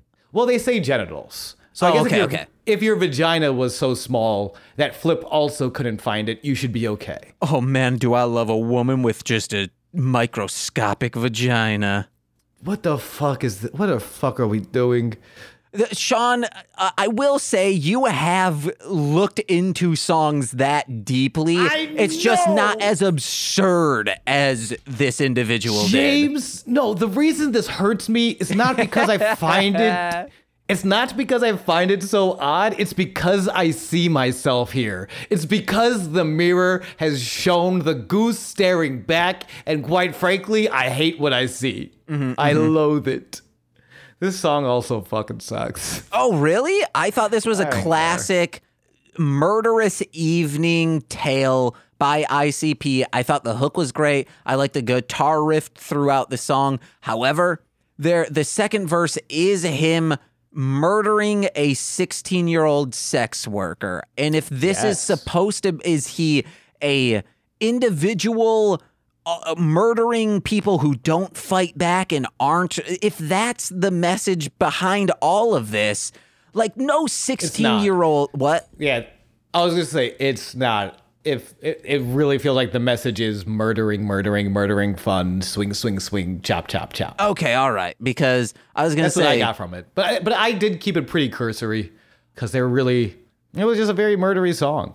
the no 16 year old's first job choice is sex work there's they're forced into that situation and yeah to to make them the murdered person i guess like hey this person's terribly but th- like the the way they talk about her makes it seem like that Sinocchio dude who had so many s- anti-sex work and anti-stripper songs that it's like, dude, you need to stop rapping not just because you're a straight up terrible rapper, but also because you need help. Yeah, I mean they're they talk about uh, other places in the album of pe- of murderers of sex workers. I think so that this being sort of more of a character piece than yeah, it's cool to do this. Grand Theft Auto stuff. That's another thing that this song got me following Game Over is the violence in this is comparable to video game violence. Like this feels like a Grand Theft Auto game. And that's kind of how they treat a lot of violence in songs like this. So for them to have a song, the Game Over song, and then immediately follow it with Night of Red Rum is just, it's very, I will say ironic and not hypocritical, but I do mean hypocritical. But yeah, I like that. Yeah, I, I don't know. I forget. I'm trying to remember where. I think during WTF they hit at murderers, uh, uh murderers of sex workers being pieces of shit. I know Triple X they kind of do, but Triplex sucks for other reasons. Yeah. That's where we're going to agree, dude. Cool. Yeah, Night of Red Rum. It's weird. Night of Red Rum is not bad because it's a murdery, insane clown posse song. It it doesn't necessarily. It doesn't really fit the concept. I Yeah, think this but- makes makes a good. It makes a good Halloween track. Oh no, yeah, that's what I, I was like. This should have been a, a Hallowicked song. Yeah, absolutely. But like, I also like the first verse being like, "I had a fan. She wanted me to sign her titties, so I stabbed her in the titties, and then I crushed." Like, it's just like, what are we? A very Hallowicked where it's murdery, or even um Mighty Death Pop, where death can be random. Yeah. murderers murderers are random. Like it makes sense. It makes sense other places. It doesn't fit here. You want to get on to the next one? Yeah, dude, zombies are fucking dope. It- Time of the season, 1968. Oh, okay, okay. I thought you meant like zombies in general. I was like, Sean, No, I I mean they are. Yeah. For this song, whenever I hear anyone sample it, I like? Necro, Who's Your daddy? Who's your daddy? Who's your daddy? Is he rich? Is he rich like me? Have you heard the Necro version? Nah. It's very good. Like that's Okay. the pinnacle. So even when Eminem sampled it for Marshall Mathers LP2, I was Oh, like, yeah. "Oh, well this is just the Necro like I know I said a couple episodes back like multiple people can flip the same sample, but when you're not flipping it in a unique way and you're kind of using the same elements and also Oh, yeah. kind of doing the same song, It's more of a cover with just cha- different lyrics than it is a Mm-hmm. Yeah. flip or anything. Yeah. Uh, except for except for Shaggy, who you know respect to Shaggy, who comes in and is like, "Nah, fuck it, I'm still rapping over it. I'm not gonna sing. You can eat my shit." Like, yeah, true.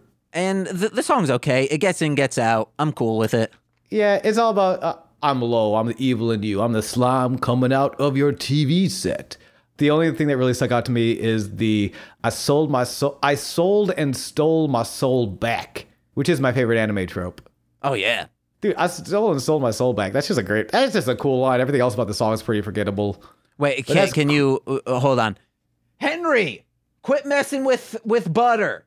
I I, I heard her crying, so uh, clearly he's being a dick. What a what a what, what a piece of shit. Or she's pounced on him, and then he's like, "Get! I'm fighting back. I've been listening to ICP. Fight back. Uh, Triple X. can I tell you the first thing I wrote? And I because I totally I totally forgot earlier this out. My my my brain's mush that they have successfully ripple uh rhymed triplets. The first thing, the first note for triplex, just sing the title. Uh oh, because I'm afraid. This I I think I I think I'm I'm not the best counter. This whole song's in three four time, which is kind of cool. Is it? I think so. I'll just say it is. Okay, yeah.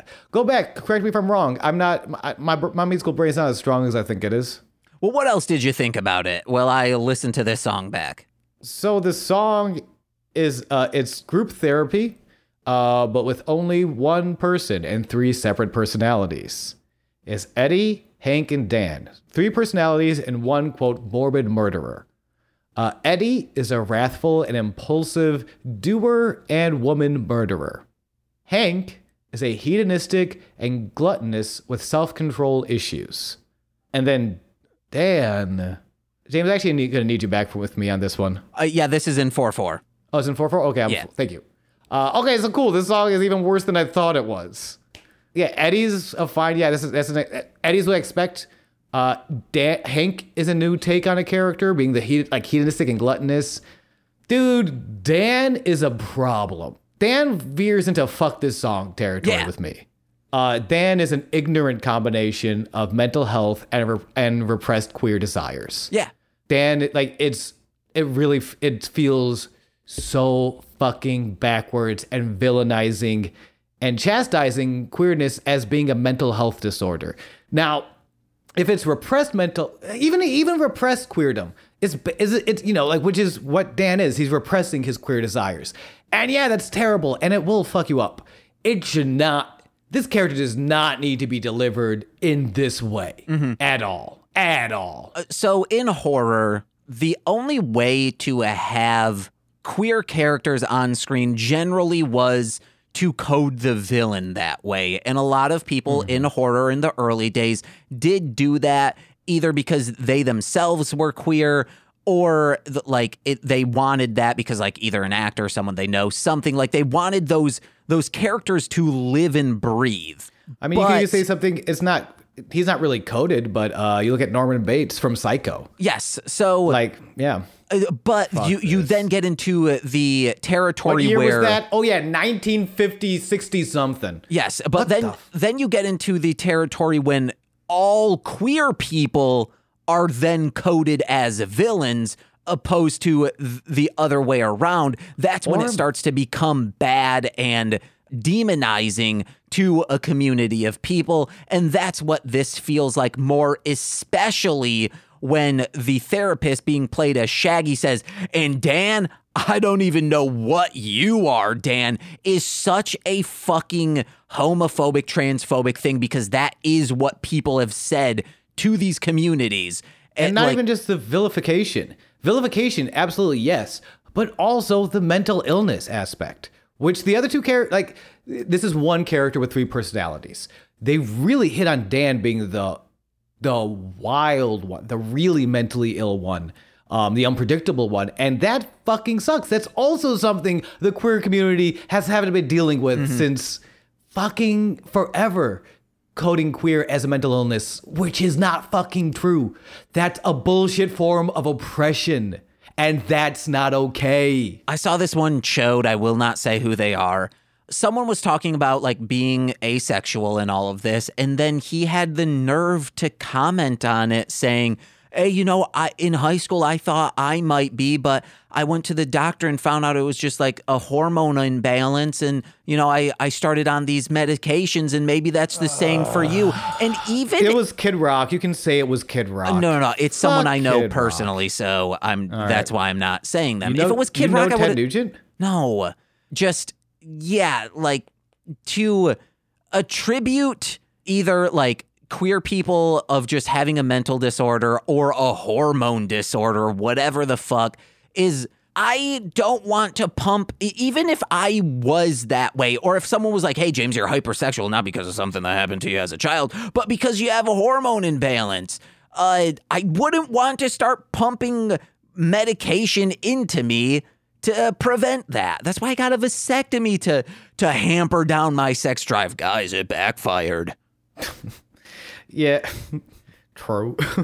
fuck this. Yeah, this song is, uh, I think, definitive fuck this song territory. Yeah. I get what they're trying with the themes of repression and that Dan being a repressed character is where it's coming from. I see that argument, but yo, it hits on way too many outdated, vintage fucking. Fuck this song. Yeah. Fuck this song. You want to? This is real. A quick aside. Like people, I'm glad are starting to like see the Chucky series, the Child Play series, as this queer art because Don Mancini is queer himself. But a lot of people are saying that Child's Play and Chucky himself is one of the like better representations or like uh like a father coming to grips that his son is queer uh, in any horror franchise. Hold on, what now? Yeah, so Chucky Isn't that dude fucking Jennifer Tilly? yeah, so uh Ch- Jennifer I, Tilly's cute. I fucking like Jennifer Tilly, man. I think she might be a little weird, but uh in like a oh, come on. his child in the Seed of Chucky doesn't know like eventually becomes trans I believe. So in the series they uh the main character is gay and Chucky says, "Oh, I believe he said either I once had a queer child or my child is queer," calling back to the Seed of Chucky and all of that. And like it was like this kind of like heartfelt moment coming from this potty mouthed doll. And yeah, guys, give two thumbs up to Child's Play. Sure. Sure. Uh, I, I've never seen it, and we're already at two hours. Oh yeah, yeah, yeah. Uh next song. A song you did not like. I didn't hate, but I didn't really care for. I just thought it was stupid. I mean, yeah, I like the idea of a love song to yourself. And this one being, I think, a very we talk about like, is this album direct is this album Violent J talking to Violent J? And this song, more than anything else, yes. And I like the I don't know, there's something like listen up, incels, don't take it out on others. Which, you know what? After seeing Reddit, That's also true. Yeah. It's also true that you that like you can't blame everything. You can't take it all on yourself. It's not all your fault. You know, you like being able to step out and realize when you have been victimized. But also, hey, incels, you can't sometimes you can't take it all out on others. That's an important message in 2019 too. Uh, real quick, because actually, sorry, it also plays into the theme of the album. Uh, that the real fight back is the owning your own choices all along the way. All right, I'm done. Which I have issues with that. Some things that happen aren't actually your fault, guys.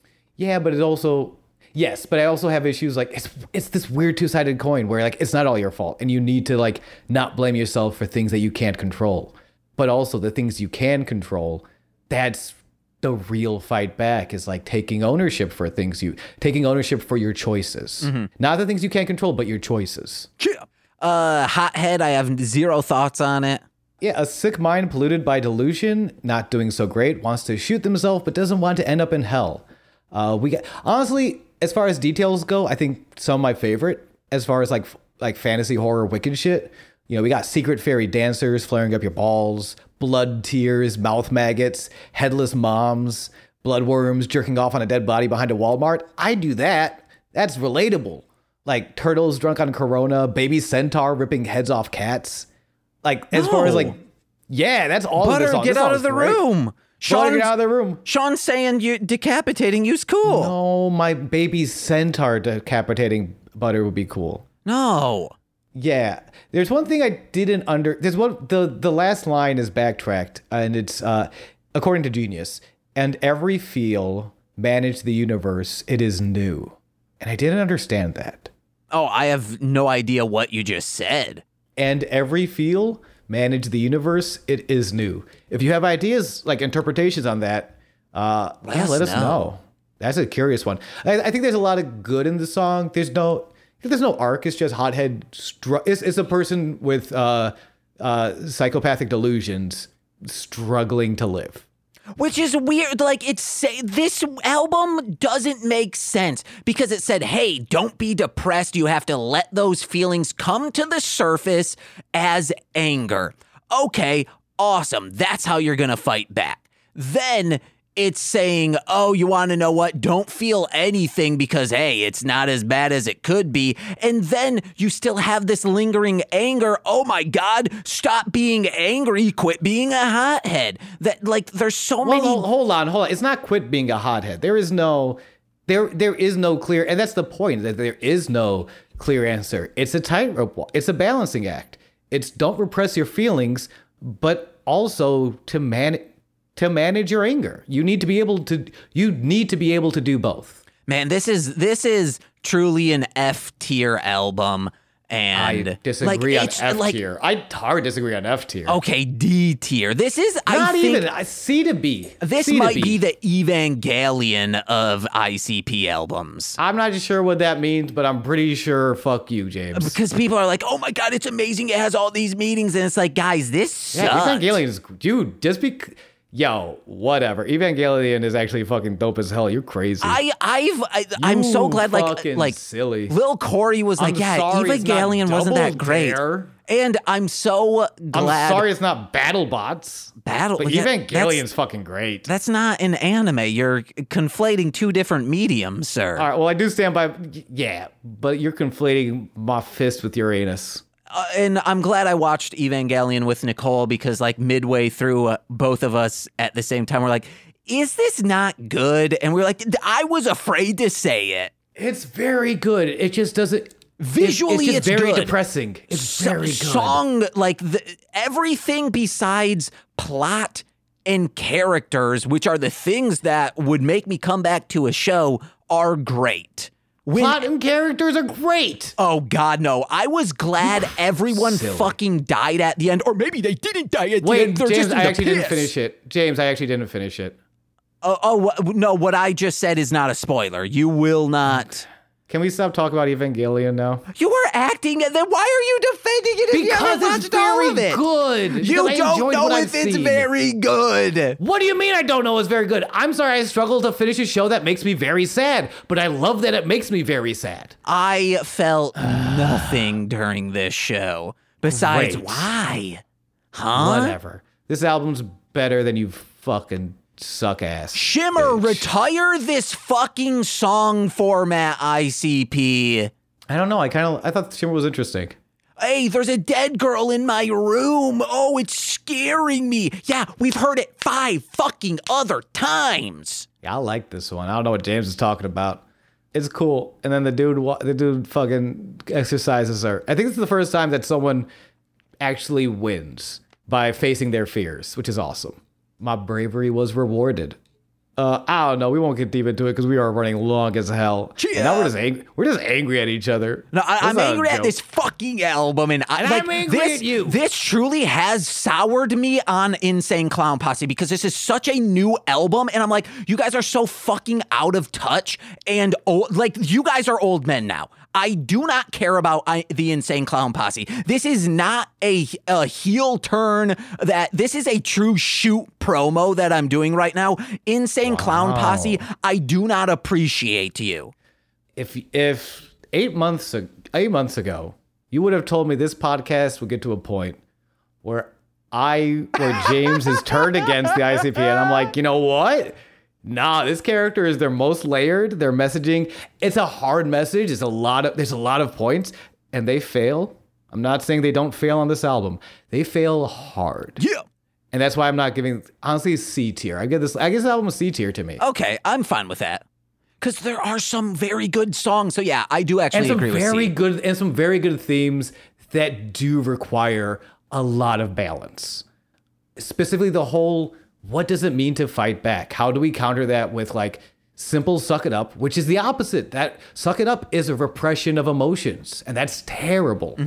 But also take, but also take uh, taking responsibility for your choices and your actions when you can control them.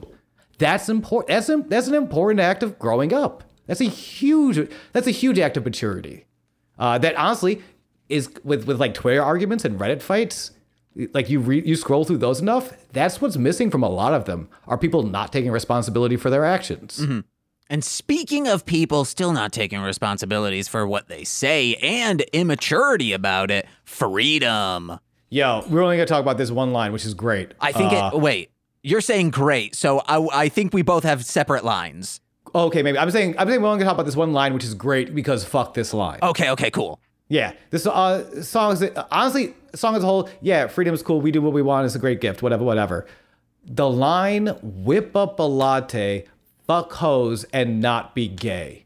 That's he has the freedom to whip up a latte, fuck hoes, and not, fuck you. You're also free to fuck dudes and be gay. Representation matters. You fucking cowards. Yeah, I also have the freedom to say fuck this song, dude. Also, Absolutely. there's anti-Satanism. El- like I get what they're they're like. Satan's oh, cool as hell. yeah, uh, like I don't. Satan's my dude. get out of here, ICP. Truly, I do. Yum Yum Bedlam, Sean. I did some solo episodes. I Guess know. what? You get to do is so. No, I will be there for that.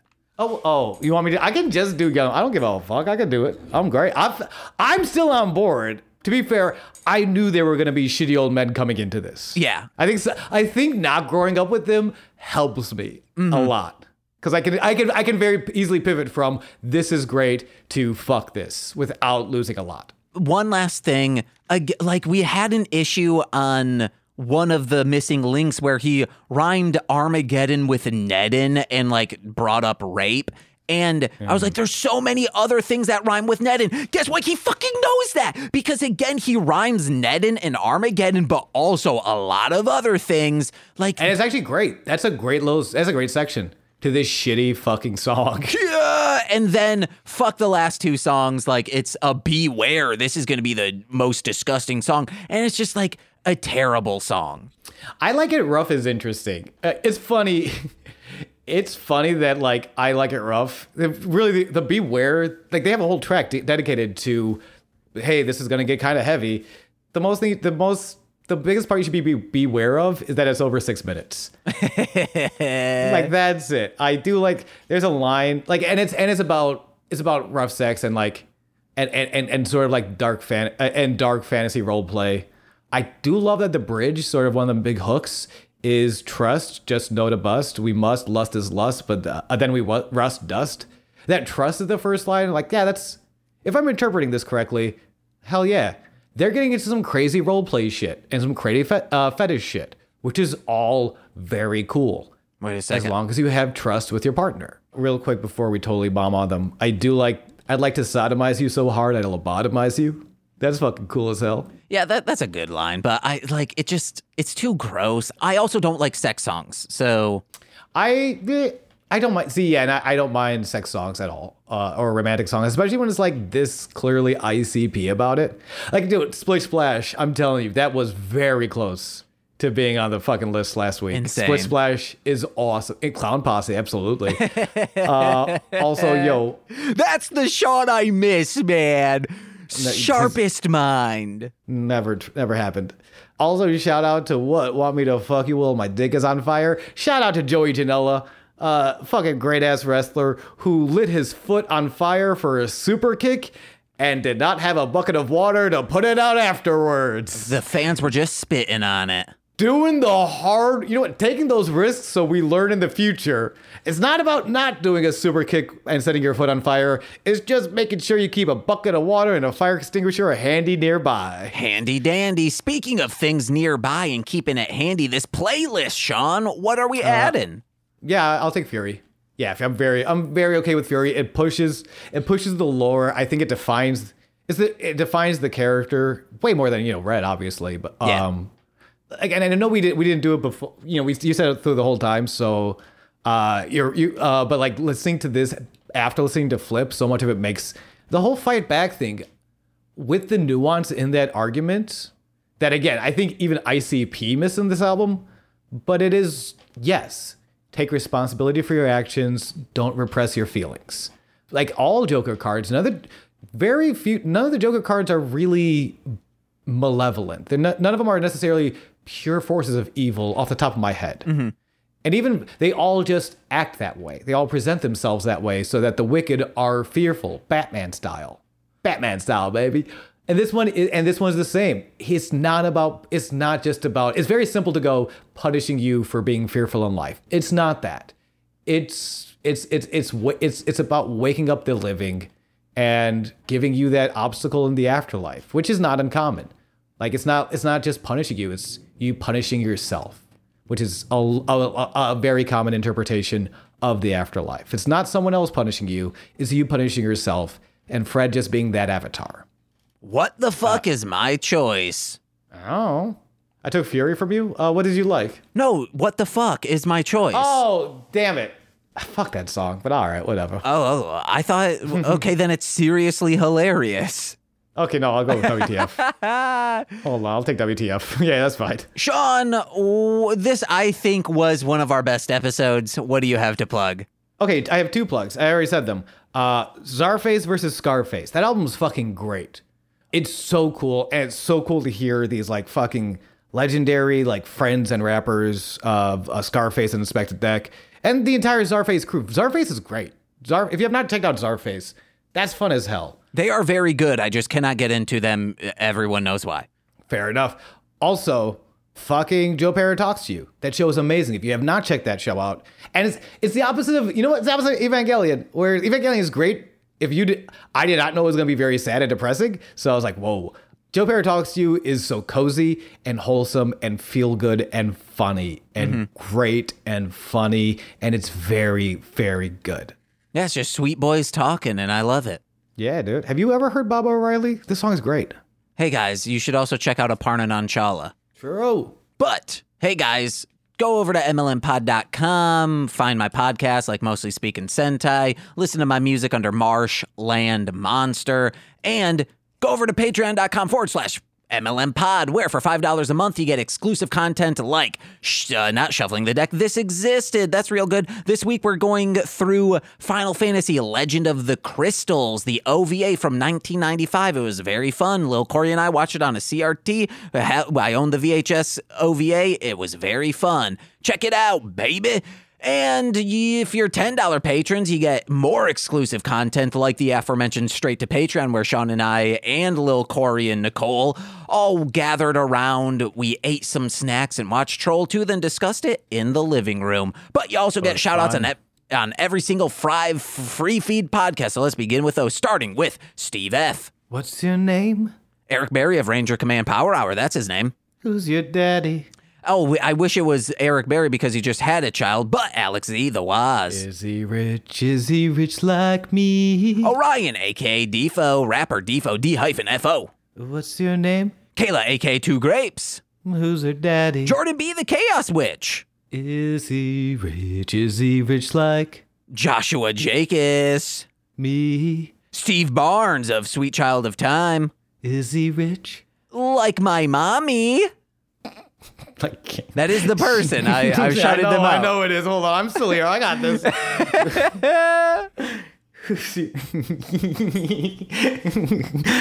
Who's your mommy? Lil Corey's best friend, uh, Shane.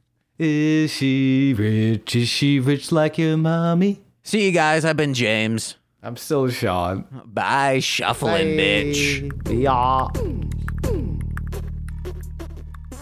This has been a Marshland Media production, produced by James McCollum. For more content, please visit MLMpod.com. To support our network and have access to exclusive podcasts, head over to patreon.com forward slash MLMpod and sign up today.